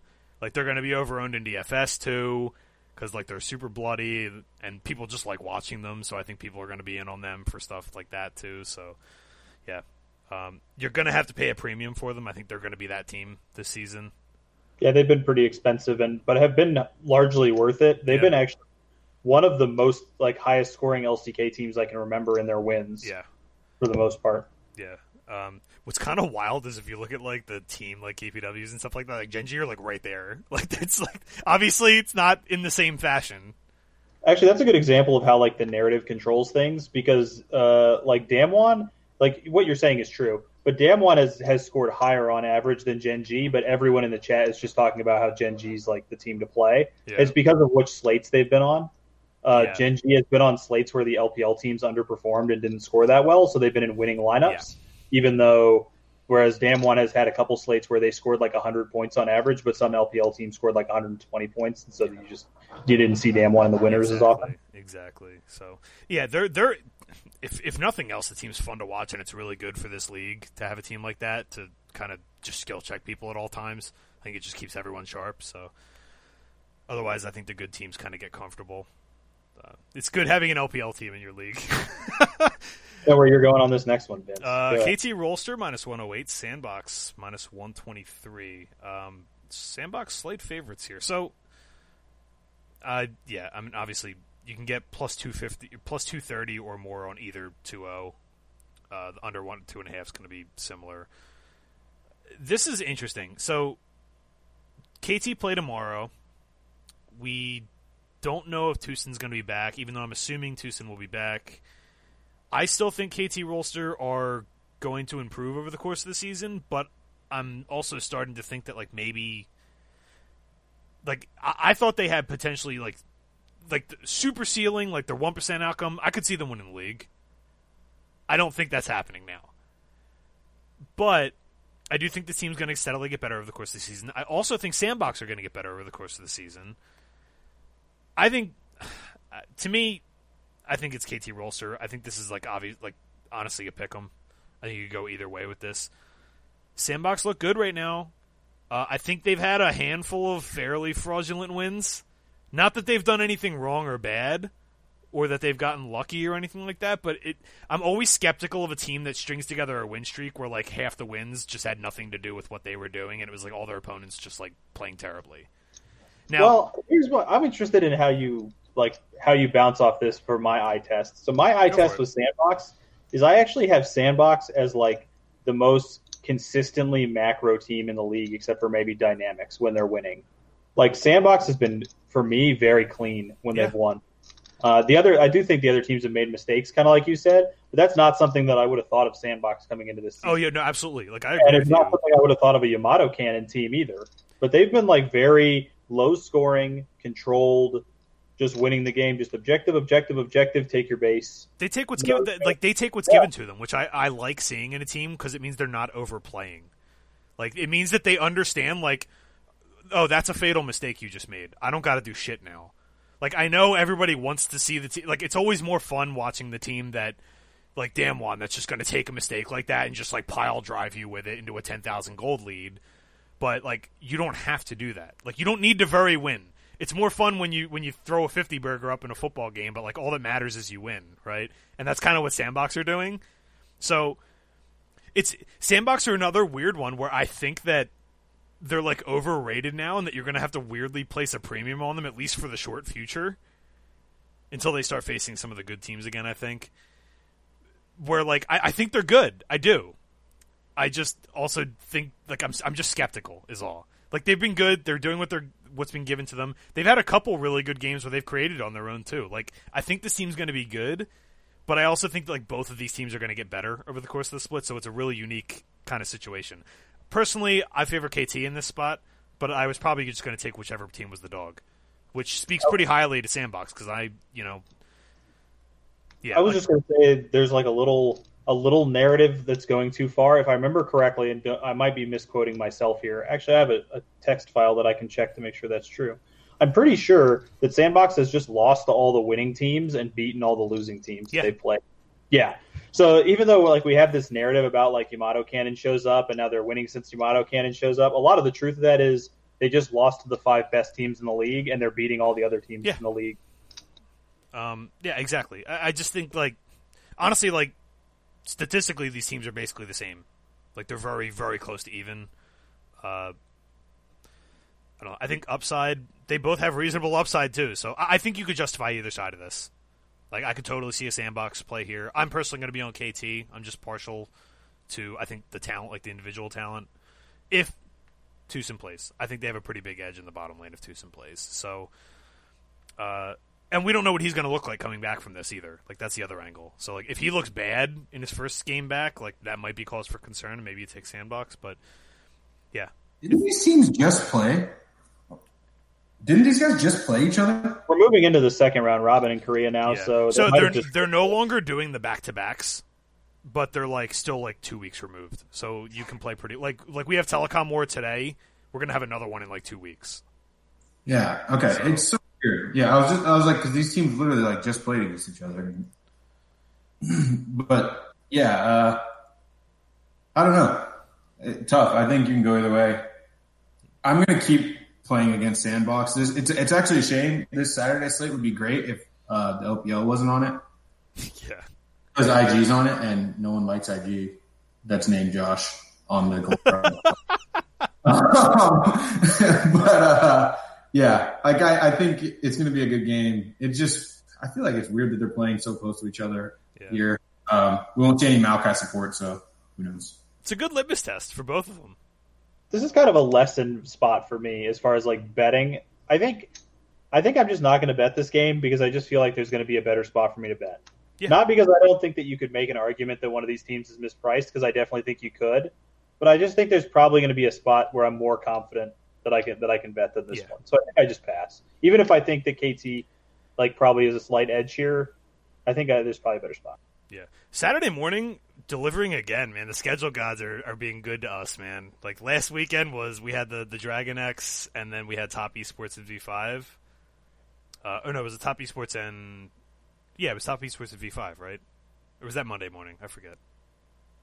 That was that was Monday, I think. It was Top in JDG maybe. It was like I think it was something like that. But yeah, we had a, we had a, we had back to back hits on Saturday morning, and in the LCK we're gonna get that on Saturday because we have T1 minus one thirty against Gen G minus one hundred three.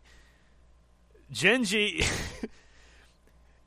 there's like some kind of like at some point there's got to be like a mental block, right?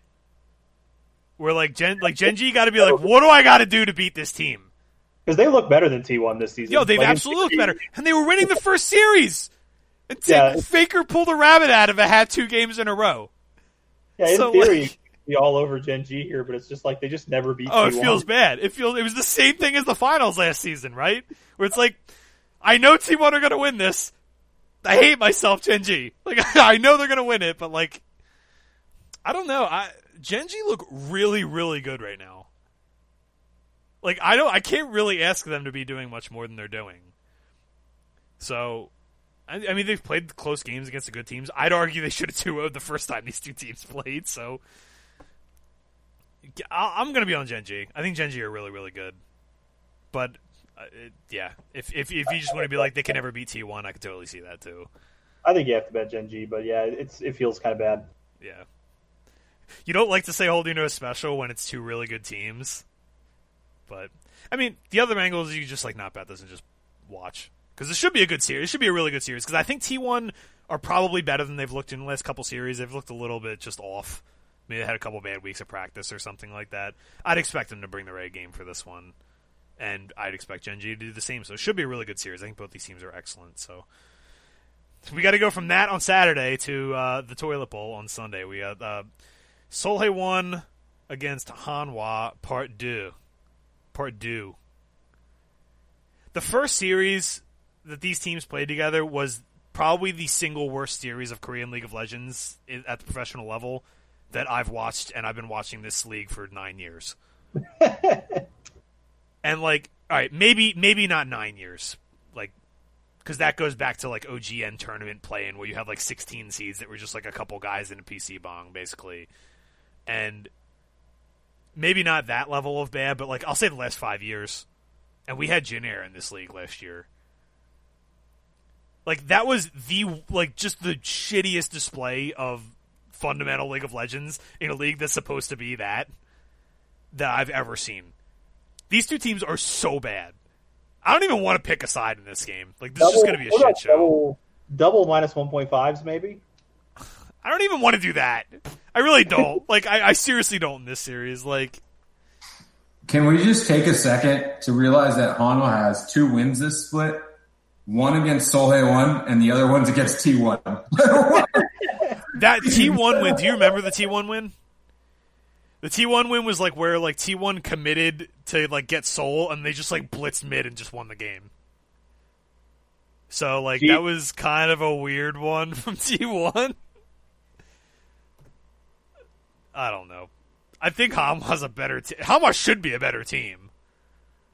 Yeah, in theory, Hanwha should be better, but they just haven't been better. Like, no, they haven't been much better if they're better. You I know, think what they I have mean? the two best players in this game. But Lehends also has kind of looked a little sketched lately too. I, I- I think Viper is by far the best player in this game. I don't think it's close. Here's what I'll say actually. Uh, Mir- Miru, is that, is that, if that's how you pronounce it? Mirai. He looked good. He looked good against Gen G. Like he Yeah. was, he was going toe to toe with, uh, he was on Galio, like you said, a little bit, brings down the skill cap a little bit. Um, but he looked good and we know that their top side is like their Achilles heel for sure because their bot lane has the chops. So if, if they can be stable here, and I think when you're going against like Mickey and Ixu, that anyone can do. be Yeah, they'll just beat themselves if you let them. So just yeah, so I think I mean I'm on Hanwha here personally. yeah. Yeah, Hanwha makes a lot of sense to me. I agree on the Ixu and Mickey thing. Like, those guys just feels like they're never going to get wins in the LCK. I'm curious to see if this moves at all, or if people are just going to be like, "Ew," and just not touch this game. I think if anything, honestly, it'll move towards SP because they won the last series and Yeah. people. You these teams are priced evenly. That means someone's mispriced. Let's bet the team that won last time. That deal. Yeah. God, what a shitty match. so the next one, so next one we have Dragon X minus eight thirty three against Dynamics plus four fifty two. I love Dragon X. You guys know me. I'm a Dragon X truther, but Dynamics is the play here, no question, right? I'm out on Dynamics, dude. I don't think they're good. Yeah, that's fair. I think they, they caught a couple teams off guard at the beginning of the season, and if I took those like couple games out, then they don't look nearly as good this year. Yeah, I, I, I here's the thing with Dynamics is I, I don't think they're gonna be like they're they're not remotely close to the top four. I put them in like the same tier as like Sandbox and Afreeca. I might put Sandbox and Afreeca ahead of them, but I think that like Dynamics are like way way better than Hanwha and SeolHaeOne. Like way better. Like I don't think with like most people. I think a lot of people view Dynamics as like they're the clear number eight, like in their own tier, below them and above them. I think they're just like in the next. Like I think they're with a freaking Sandbox. I think they're as good as both of them. I mean, they did. They just do a lot of stuff right. They have some niche picks. I think Rich is playing ridiculous League of Legends so far this season. Which, how cool is that? By the way, we like never really took the time to talk about that. Rich is like the former like he's like the best Heroes of the Storm player of all time, according to a lot of people. He's like they call him the Faker of Hots, right? And he's made that transition, and he's been pretty good. like Yeah, really, he's been pretty that's good. tough. That's tough, dude. People couldn't even make the transition between CS Source and CS:GO. Like, let let alone be able to switch. I mean, I know they're the same genre of game, but it's not like they are the same game at all. Yeah. At all. Yeah, exactly. Like, but it's it's kind of cool. Like, especially that game where like you know I've I've played a little bit of Hans. I don't know it or, uh, Hots. I, I don't know it on like the super high level. I played a little bit of Han too. um, I don't know it on a super high level, but like from what I understand, like it's not as mechanically demanding. It's more about teamwork and dynamics. Like, not I didn't mean to like make that pun, but it's like more about it's more like playing the map and, and teamwork and team play and objective focus, right? He's been like a micro machine. He's been really, really good. So, yeah, I mean, he's had a couple Lucian pop off games Would you expect that from a rookie? Like, I know you're like the resident Lucian top hater. I usually agree with you, but like he's had a couple pop off games on it, which is not easy to do against some of the top laners in this league. So I wouldn't be surprised to get him, see him get picked up at some point by another yeah, team. T one. I think I think he's been really good. This is, this is like a classic T one. Like pick him up next year, and he's like the starter by the second half of the season. yeah, I wouldn't be surprised. yeah. Um, I just think like the other thing is like as good as Dragon X are, they punt games sometimes, so it, it feels like like a good like a, a fun, like a good League of Legends team underdog getting plus money to take a game against a team that punts games sometimes. It feels pretty hard to pass up, but I also love Dragon X, so I'm completely conflicted. I like both these teams quite a bit, so I like I, I mentioned earlier, but I like I, I will always pretty much always take the plus odds for a plus one point five against DRX against any team that's like they have you know League of five Legends players and finger, fingers, yeah, they they have some sort of hands because I, like you said they. I think DRX, and I don't fault them for it. They just like to try weird stuff sometimes, and sometimes they just come out and absolutely destroy with it, and it'll be this whack drop. But sometimes it just doesn't work out at all like they planned. So What's kind of insane with DRX, we've talked about this a little bit before, is like when they play standard stuff, it feels like they don't know what to do. It's like the funniest shit in the world, right? Like when they're playing like a stock standard like Ornn two core, they're like, "What do? Like I don't know how to operate this thing. This is stupid." Like they might win it anyway, but they're like, "I want to play a Kali, dude. Screw this." Like I don't know. I it, it's so weird. Like Dragon X feel they don't play the same way, but they feel like Invictus two years ago a little bit, right? Where it's like I think this is the, one of the best teams in the world, but I also like know they're just gonna punt games sometimes, like frequently. Yeah, I don't know. That's gonna be a tough one. I want to see where the number moves because I might end up talking myself out of it and just DRX 2-0. They might see like everyone else surging and be like, "Oh, we got to get some wins." Maybe they'll not screw around too much. I don't know. LPL, couple good games in the LCK, but it's mostly kind of a meh weekend. Saturday morning is going to be fun. That's going to be an interesting slate Saturday morning. So Friday we have Rogue Warriors plus 482 against Fun plus Phoenix minus 909. Uh, look, I know Fun, Fun Plus have been struggling. Rogue Warriors have chained together some wins. Rogue Warriors is not a good team. No, I totally agree on that, and I'm the kind of Rogue Warriors is the XL of of China, but uh, but I, I I don't agree. I think they're like way worse than like XL comparatively. They played a good series. Like their last series was probably their best series of the year. So I Yeah. guess there's that. But like Fun Plus, yeah, this is. It feels it feels crazy because Fun Plus have been like a little hot and cold, but Fun Plus is just uh, they're they're still a good team. They're, even if the record doesn't show it. Like I don't give a shit what their record looks like. Like you watch Yeah. the games that they play, like they're not doing stupid shit. Like they're very smart. They've just lost to like elite teams, right? Um, yeah, not bettable, but it feels like should be fun plus. yeah, I'm I'm actually probably going to lay the money on the on the minus one and a half. I think Fun Plus are like two orders of magnitude better than this team, but I have to look into it more. EDG, I, uh, go ahead, Josh. do you not? I don't know. Like, does FPX not seem kind of like DRX in that they can just punt random games? Do you like? I, that's kind of my read with them, their current iteration, just because it feels like they're they're still figuring things out, and and I don't know. And obviously, like they'd like to try some weird stuff, so that that, that kind of makes me lean the plus one and a half or plus one forty two for Rogue, especially with how good Rooming looked uh, Yeah. last series. But I, don't- I don't know. I'm kind of curious to get you Yeah, guys. I don't I don't think FPX are experimenting as much as like they've just played really good teams. Like, I, like do you, do you honestly fault them for losing? Like, I'm just gonna pull this up right now because I'm forgetting if they played anybody like really bad off the top of my head right now. So they've played top esports. This is their last five matches. They played top esports, Vici Gaming. Think what you want about Vici Gaming, but they're pretty good. All right, I think they're pretty good. I know you don't buy it, John. Vici Gaming is the worst team that they've played in the last four. Yeah, they, they've had a tough schedule for the most part. RNG, I think you could make an argument that that was kind of a bad. Uh, but RNG, like when RNG's on, they look incredible. So like, you can't really hold that one against them that much either. And then Victory Five, they went two to one. So, and then eStar, they they two would Star, and they they had Invictus before that. So they they went three and three in their last six, but they've faced like three of the top eight teams. Like, all right, maybe throw out throw out Vici and Estar. So, like, they still face three. They face top RNG and they face top in Victory Five, and they beat Victory Five. Yeah, exactly. So like, yeah, they're thirteen and eleven in games, but I think this team's like way better than what like it. I think perception is, and it feels weird saying that when they're minus nine hundred favorites, but I also think Rogue Warriors are kind of being overrated a little bit just because they've looked okay recently. So we'll see. I think Fun Plus are like basically only going to struggle against the really good teams. I don't think they're. I, I don't think they're going to have too many issues. So the next one is whew, testing my uh, intestinal fortitude a little bit here. Uh, EDG plus 112, LGD minus 149, uh, LGD sweep at plus 205. LGD have just completely fallen apart. It's Um, been really it's been interesting to watch. I'm gonna I'm uh, gonna I'm gonna call in my I told you so on this team.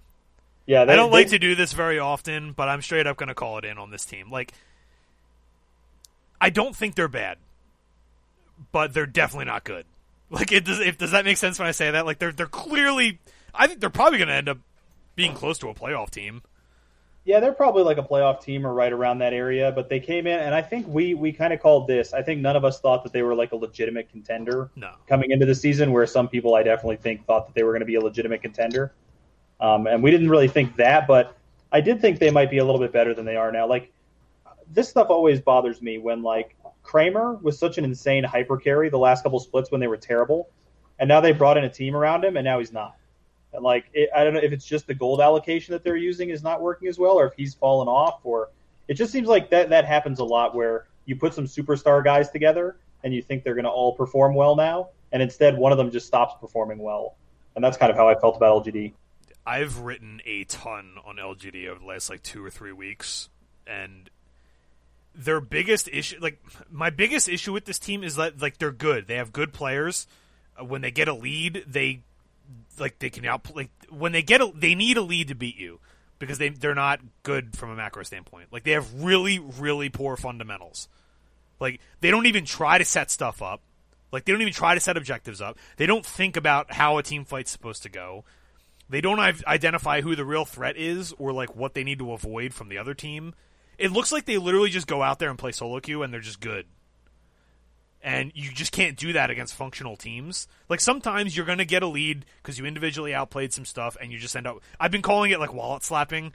I've called them proficient wallet slappers. That's like that's like what I've called this team. Is that when they get a lead that's big enough, early enough, which they're very good at, by the way, when they get a big enough lead early enough, that's a big enough cushion that you it kind of hides a lot of their deficiencies, and they don't end up mattering if they're ahead by 5k gold, right? So, but you saw like was it this yesterday? You saw yesterday. The second they don't get a lead, they don't look. They don't know what to do.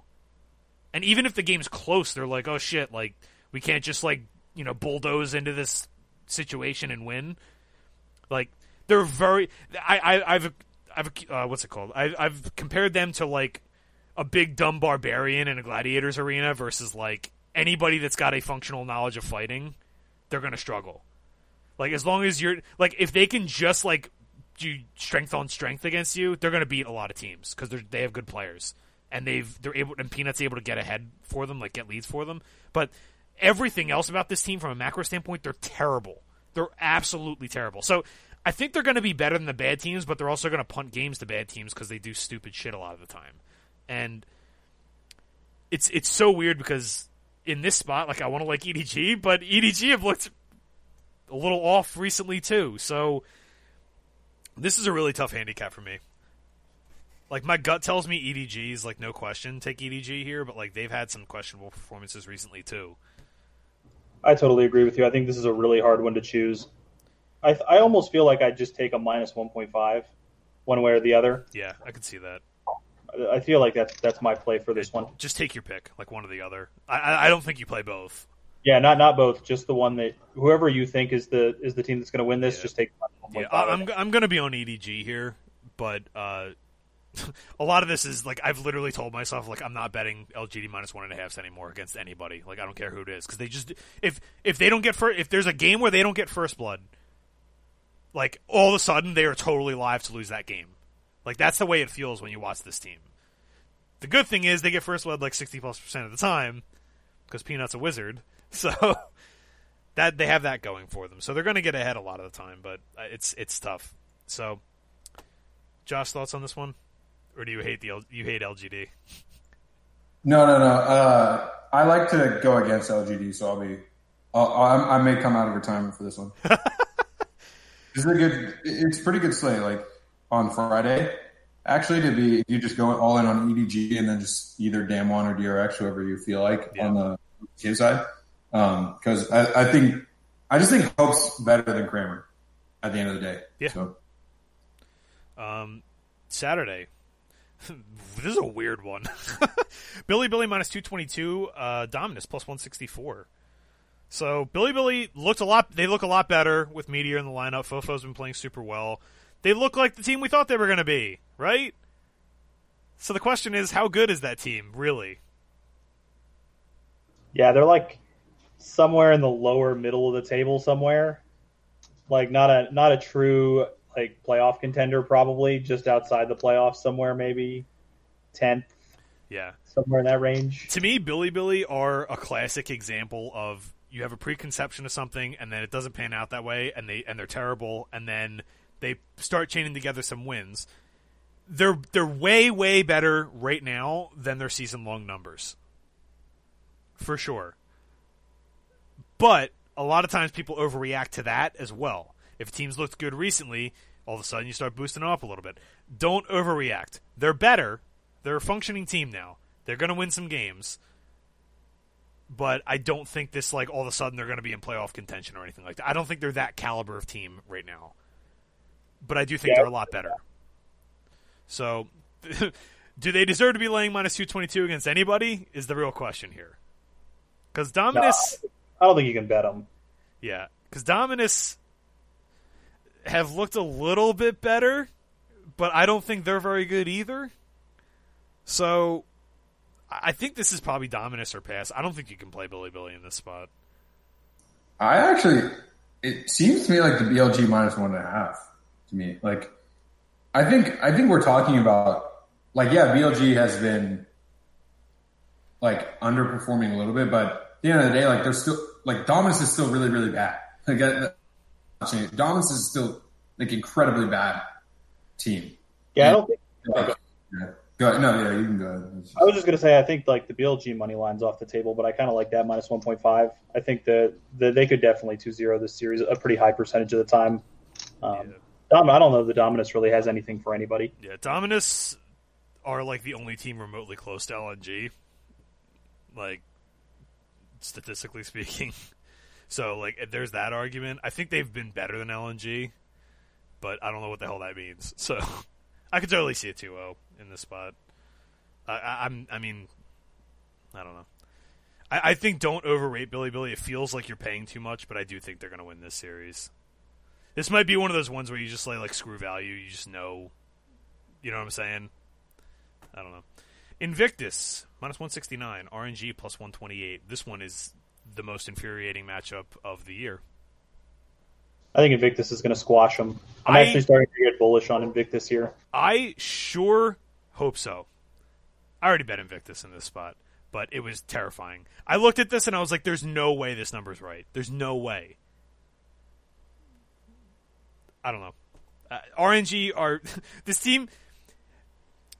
RNG have taken over what Invictus used to be a little bit. Like they're just super two faced, right? Like they look incredible in the games that they win. They look absolutely incredible. And like literally the next game they'll just be like where am I? Like how did I get on this stage? Like what am I doing here? And they wake back up again for game 3 a lot of time. It's like the weirdest weirdest thing with this team. But I I'm with you, John. I think Invictus are being underrated. I think I think everybody like talks themselves off TheShy and all this stuff. If you like look at what this team's doing, they're like they're rebuilding themselves in the middle of a season and winning still. I said, and I said it before, like last week. As as much as you want to hate on TheShy for some of his stupid plays, he gets his team significant leads more often than most other top laners as well. Even if sometimes he digs them a hole. So it's not like it's pure downside. Like it has downside some games, but some games it has really it has upside still. Yeah. And I think Baolan is a good re-addition. I, I was Because- going to talk about that. I think that I, I was talking about this the other day, but I think people don't realize the only reason that Southwind had the starting job was because Puff and Southwind had a lot of history together. They played together for a really long time. I don't necessarily think that anybody ever thought that Baolan was bad. It was just that they those guys had a lot of synergy together, and they wanted to bring them in and, and do their thing. And then it just kind of wasn't working over time, so they decided to go back to Baolan, who I think is a better player. I think a lot of people just thought Baolan was going to retire. Like I legitimately yeah. thought that was what was happening. And like when Baolan's playing, he's a top ten support in the world, probably top five. Yeah, I think he's really good, and and and he also plays the style better. He's he fits better with rookie and Ning and TheShy than Southwind does. So yeah, I like I'm pretty bullish on Invictus for the rest of the season. Look at Josh's face. John, you gotta before I come in with my commentary, you gotta let the podcast know your Twitter theory for IG for TheShy. I said that uh, TheShy is powered by friendship, and the more friends that he has in the lineup, the better he does. Because when he was without Ning or Baolan, he looked pretty bad, like terrible. And then he got Ning back, and he started playing better. Now that Baolan's back, he's been playing even better. If we could just reunite him with JackeyLove, he would just go back to being the best top laner in the world. We got to get the band back together. Yeah, he's purely powered by love. His, his is, is powered by love and friendship. And and it, and it ties together with with the uh, the wife allegory from last week. Perfect. We saw we saw that him and Rookie are clearly as close as a married couple. So and all the and all the feeding games like you have like you you only still want him on your team if you love him. Like if exactly. he's one of your friends, he's like the friend that sucks that you still play with because it's your friend. You know, it's like he was loved when you saw him going like 07 or whatever he was going, and they weren't ever considering subbing him. You knew he was loved. The other thing with this team is like, how many games happen where he feeds and it feels like it doesn't even matter? Because like the rookie just like shits on somebody and it's like okay yeah never mind. He can do whatever he wants this game and they're winning you know? Like there's so many games like that too. A lot of times feeding too. People don't realize this. I think a lot of the time i was talking to roberts about it the other day but like a lot of the time his feeding is in exchange for an insane amount of pressure that he's putting on his opponent, and he's yeah. up in farm, and his opponent's being denied things, and then he dies.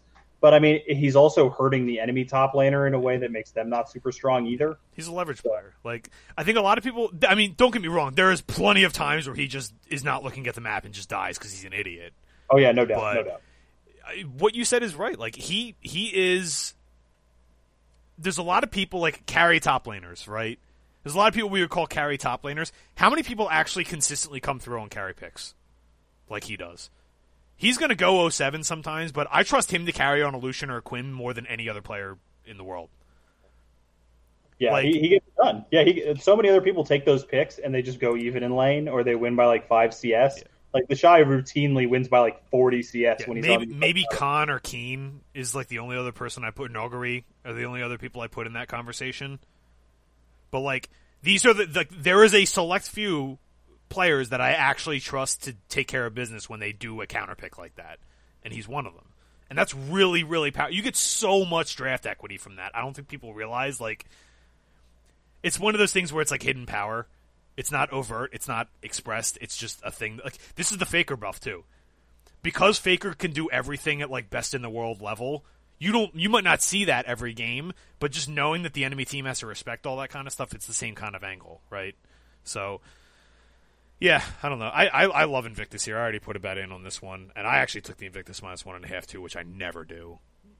Like I, I'm I'm really big on Invictus in this spot, and I like like I think RNG. It's weird they have good games. I just I, I will never trust that team to win a series. I just can't do it.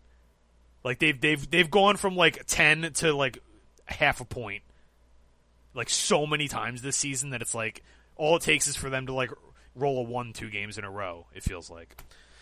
Anyway, uh, next up we got. Go ahead, Josh.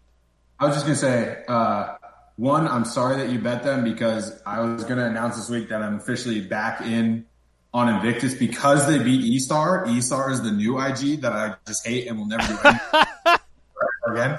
Uh, so Invictus has been replaced. So I think I think this is a good spot to bet Invictus, which means inverse confidence model. We all know what's going to happen. True. Next, so True. I'm very sorry. Like, yeah, I don't know, man. This is kind of wild. Like, it's just weird. Like they're doing. I don't know. It, play Invictus. They're good. They're better. They're better than people think. people like to shit talk them, and like they, I think people just like memeing TheShy, and they forget that this team's actually good. Like th- I think that's kind of like a symptom of like the the the social media presence is that you sometimes forget like, oh, this team's just good. Vici plus four fifteen against top esports minus seven fourteen. Um, top minus one and a half is at minus one fifty four. I am a big fan of Vici, but I feel so bad for them in this spot because they have to catch top coming off their loss. I don't. So look, I, I don't think. I really don't think it's that unlikely that Vici get a game. I don't. Like I think I, I, it would not shock me at all to see Vici get a game. That said, I do still think the play is probably top sweep. Yeah, I think top sweep 2-0. Yeah, I, I mean, obviously, obviously, I'm I'm I like Vici a lot more than you guys do. Uh, they're I mean, if you dude, they are not a bad team.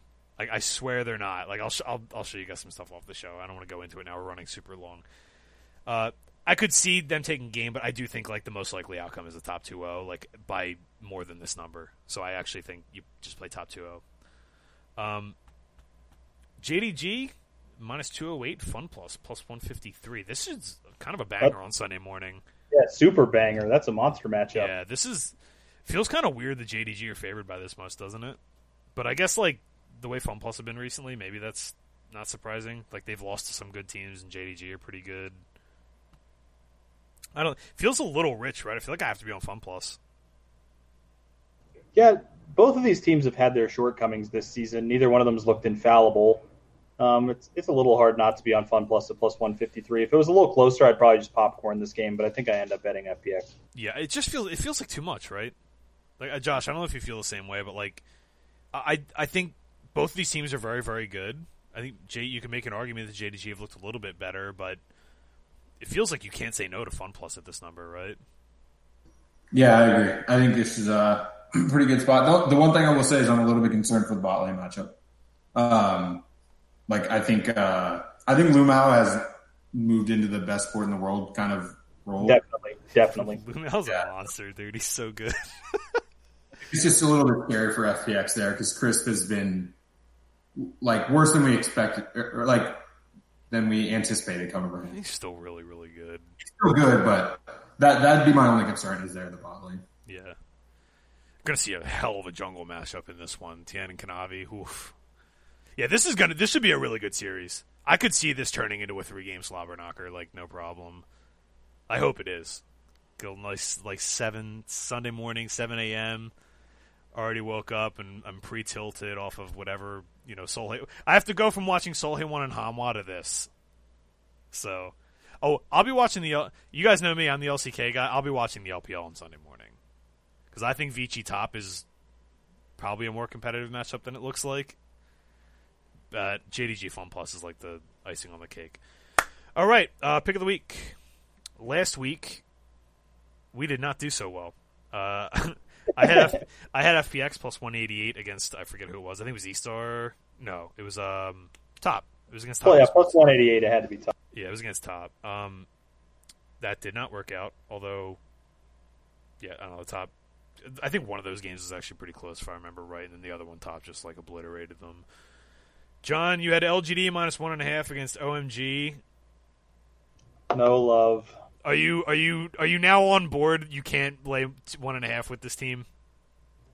Yeah, they they definitely were a team that caught me off guard. I didn't think they were going to be quite as bad. Although I probably should have looked at the stats before that game because when I was doing my breakdowns for the esports department, the narrative that you said that you've seen with your eyes was all there in the stats. The way that the stats played out told you that if they get behind, they can't win, and that's not a, a hard strategy to to exploit. Exactly. Uh, Chris had EDG plus 125 against RNG. That series was that was a weird series. We didn't even talk about that one, but that series was bizarre. Like that was one of the weirder 2-0s this year. Like both those games were like super long. Like honestly, EDG EDG was winning. EDG should have won the second game. They were up like 6,000 gold. They had I think they had an Infernal Soul and lost. Like I forget what happened. Like it was something like that. Like it was it was egregious. Like they should have won that. They they should have won that game. I don't know if they would have won the series, but I had EDG plus one and a half. I was pretty pretty tilted on that one. that was a weird series though. Like that, honestly, EDG could have won both those games, but anyway. And then Josh, our savior, had CLG Counter Logic Gaming saving the day at plus 197 to basically just erase two of our losses for us. So, yeah, um, yeah, good pick against EG. So we ended up down what like one and a one and change on the week because of the plus 197 on CLG. So nice pick there, Josh. This week, where are we looking? Uh, Chris is taking Fun Plus plus 153 against JDG, which we just talked about. I think that's a good pick. Uh, who wants to go next? I thought for a second I looked at. it, I was like, I thought you two were clashing on pick of the week. Have we I'd ever say- done that? I'm not sure we. I'm not sure we ever have had I don't one think where we did have. that, that hardcore. But I took OG minus 128 against Misfits. I think OG's going to kill Misfits. Josh, Yeah, uh, honestly, I'm between two, and I like. I don't know. I, I think I think I'll just go with the better odds. I think SK minus one fifteen versus Vitality is really strong. I really do like CLG minus one thirty five against Immortals, so um, I'll probably be betting like heavily on both of those. So I think those those are go hand in hand for me this week. Those were the two lines when I first looked at the slate uh, back on Tuesday when all the lines dropped that both stuck out initially, and I still feel the same way. So yeah, I'm going to go Invictus money line. So Invictus money line against RNG minus 169. So yeah, um, let me write that in. So uh, yeah, that's going to be it for this week. Uh, we had a lot. Um, this ended up taking a little longer, but we we wanted to dive into LEC getting back at it. So um, check us out at the esports department. Hop into the Discord if, Discord if you guys haven't already. Um, check out Chris over at the Game Haus, but hit us all up on Twitter, and I think we're gonna get out of here. It's been it's run pretty long tonight, so yeah, it's been a long. I've got I've got a lot of work to get ahead of this weekend. So uh, I'm gonna be trying to get that. Um, we'll see you guys around. Good luck this weekend. Talk to you later.